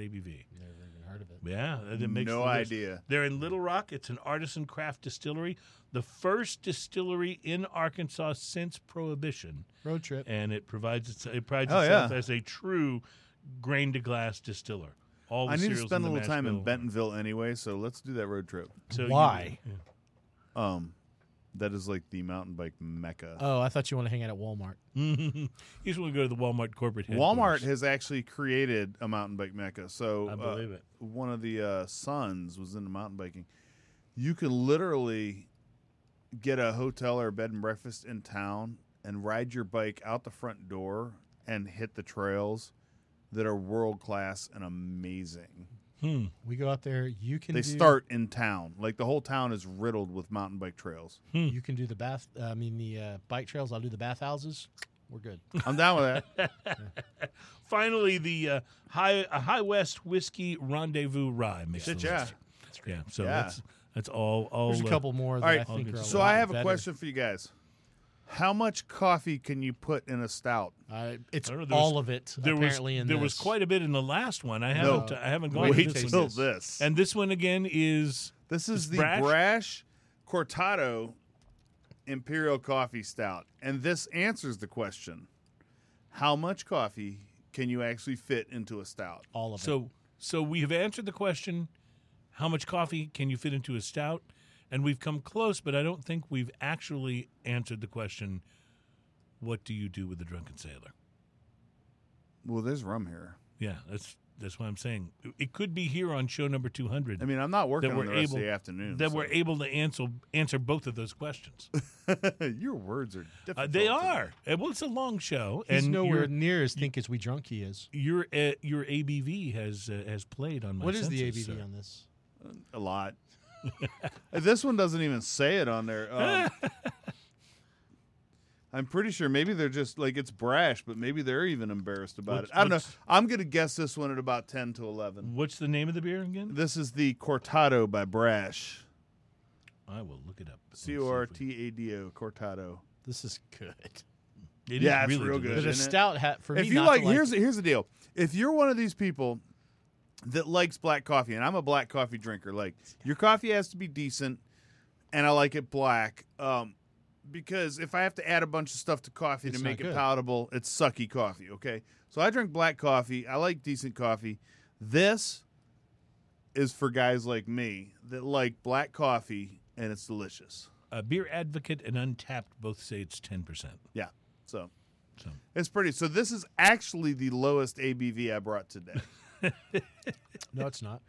uh, oh well, the That's Oktoberfest. show beer. That was a doesn't show count. beer, so, yeah. That's only six point six percent. We actually said, Alan, at the beginning of the show, uh, that yeah, this will be the lowest ABV beer we have today. So, Yeah. I uh, I didn't hear that because I was probably walking into the building. at the Yes, yes, getting ready to podcast. I did listen to the whole first session, standing outside the door. Well, that that's good to know, and, and thank you for that. We appreciate We it. wanted to have fun and surprise you on that. I, I've been sufficiently surprised, and, and I have this had this a great happened time. over a cigar at his shop where I looked at him and said, "Now, if you wanted to come crash, Yeah, yeah. I specifically asked, so because after listening last week, one ninety nine, and then I said, "So what are y- what are y'all doing for two hundred? And he goes, "I think it's just me and Cruz. I should podcast, pod crash. Well, Yeah. you know, you're always welcome. Hold on, my part time guy's coming in. Let me talk to him. And he Alan, can come in um, at twelve. we uh, we mentioned a couple of weeks ago uh, that people could vote for you in the um, in the big contest. yeah, the Galveston. Daily News, for Galveston uh, Daily best cigar News. shop in Galveston. So is that it, we talked about this on the Zoom call, but just to confirm, is that still going on? Can As far as I vote for you? know. All right, so we want to encourage all of our smoking and toasting people, and we We'll- know we'll Bruce in link. Michigan did it. Yeah, we'll add a link, but uh, it, to go to what is the website for It's the the Galveston Daily News, and it's the so Galveston Daily News, kind of how the Houston Press used to do Mhm. best right, restaurant, favorite best cigar bar. shop, yeah, best exactly. whatever. Yeah. So they do it. We're under retail and favorite cigar shop. All right. Well, go and vote for our buddy. It's I uh, want to." I want to take just a second, especially since it's our 200th episode. Mr. Adam, Hey, little feller, what is your favorite beer of the day? of the day from today. Of all the ones that we've had, what would you say, Adam? The first one, the what's that? Something Bacher. The Weyerbacher? Oh, the Weyerbacher, The the, very was fruity, my, was my favorite. you're not a stout guy though, are the you? The Weyerbacher Quad. I'm an everything kind of guy. Oh, Mm-hmm. Well, If you know what I He's mean. very I versatile, do. we'll talk after the show. thorough. Uh, you know, the, the, really, Ian, every one of these was was really spectacular. So I, I, I brought. I just. I just want to point out. I brought one of my absolute favorite of all time is the Weyerbacher Quad. Like I think that what is that? Is that Adams? No, this. that's yours, right? I just drank mine. And you put one up here that I took. Was that one supposed yeah, I to be gave for that Adam? to you. I, oh, Adam, I didn't give you this one. Well then, happened. well then, he based his uh, his favorite on incomplete information. minus So- one. Okay, Yeah. but I brought. So first off, very much everything here is in the style that I love. Mm-hmm. Um, out of today's beers, um, I love the Belgium quadrupels. Like these are my one of my absolute favorite style beers. So Right. I love these, and they're dear to my heart, and they're delicious. The the stouts. I love a stout that's not just a stout. I love a stout that's interesting. Yeah. Mhm.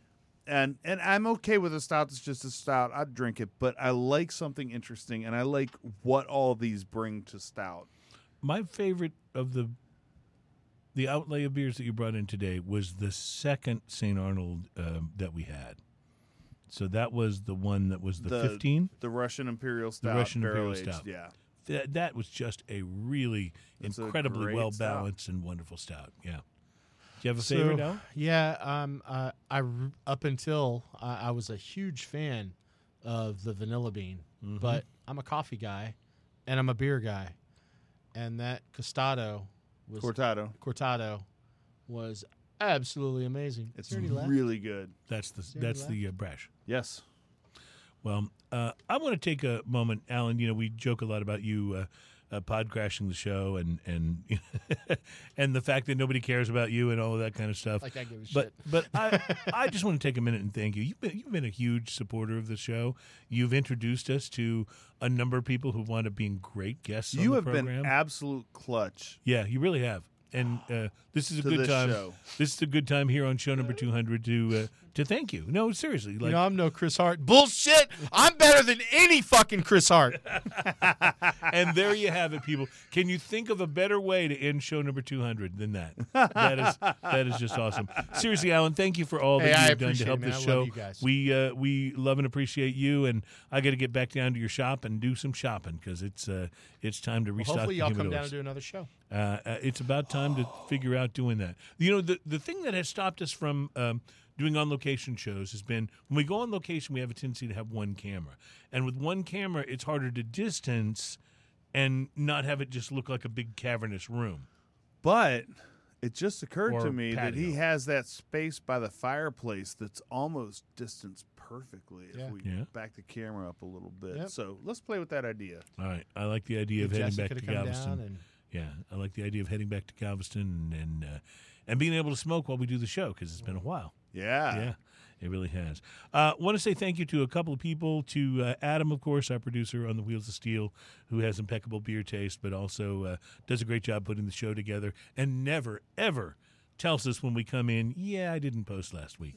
Uh, that's you know just just the little the little things that uh, that we appreciate. I also want to say uh, thanks to uh, Mary Adams who does the booking for the show, who has Oh, uh, she's a kept us beautiful in, lady. She's kept us in wonderful uh, wonderful company for 200 episodes, and it's been uh, it's been a wonderful thing for us to be a part of. Ian, Also, she introduced us. that's true. Ian, makes her a she is, total She is the person, and that's my wife, and she introduced us, and and so there you go. The uh, a show was born, and 200 episodes later, no one has stepped in to try to stop us. Nobody has tried to real stop quick us. before we go, and I'd also like to say a thanks to Donna McKenzie for her ad in Houston. No, he's been he's been fixated on meeting uh, Donna McKenzie. Such a who's- I got Donna to last McKenzie time I was here. fanboy. She's Yeah, a that's great. right, that's right. You know, I, I, I am a huge. She's a fan. Houston icon, though. She is. She is. I'm a huge fan of of uh, a lot of the rock and roll radio that we've had in Houston, KLOL and uh, 107.5. Well, it's now 94.5 The Yeah, Buzz, but, but, back in the day, back yes. in the day, I was Yeah. 107. I was at the very first Buzz Fest. I will Mhm. never forget that. But Yes. Some of great times great and some of the yeah. greatest DJs well that have ever been in morning back, radio. back when that was meaningful, you know, back when that meant something. you know, true. not so much today, but uh, but these days you can find cool podcasts and hang out with people like me Yeah. and So uh, so it's a so it's a, a decent a decent change up. Thank you most of all though to every one of you guys who uh, listen to the show, whether you're an occasional listener or a regular. We appreciate you listening, watching, and uh, kind of keeping keeping this going just enough that we can justify getting together to smoke and drink on a regular basis. That's what it's all about. People asked us when we started the show, "What made you want to do this?" And our answer was very simple. Samples. Samples. Yeah, and it continues to be the case today. Uh, but we do have a blast doing this, and thank you uh, for listening. Have a great week, my friends. We will uh, talk to you once again for number 201 next week. Oh, Chris Morris is our guest next week. Yay! Yes, we finally We finally haven't got him. seen him. Uh, We've- he hasn't been on the show since the 100th I- episode. I, think that's right. How much he is is, he paying y'all? he to is be our on? guest. A quite a bit of money. Since the 100th Yeah. episode, Quite he a hasn't of been money. on. So we got to decide what it is we want him to That's do. I mean, he- almost two he, can make drinks. He can. I don't know what company he gets fired so often. I have no idea who he's working for now. Uh, but he is. Uh, He is so fun. he is so awesome. Uh, we can't wait to have him on the show next week. So, Chris, we're looking forward to it. We'll figure out what to talk about and have a wonderful week, everybody. Thank you for being here for 199 shows plus the missing one. Woo! Cheers.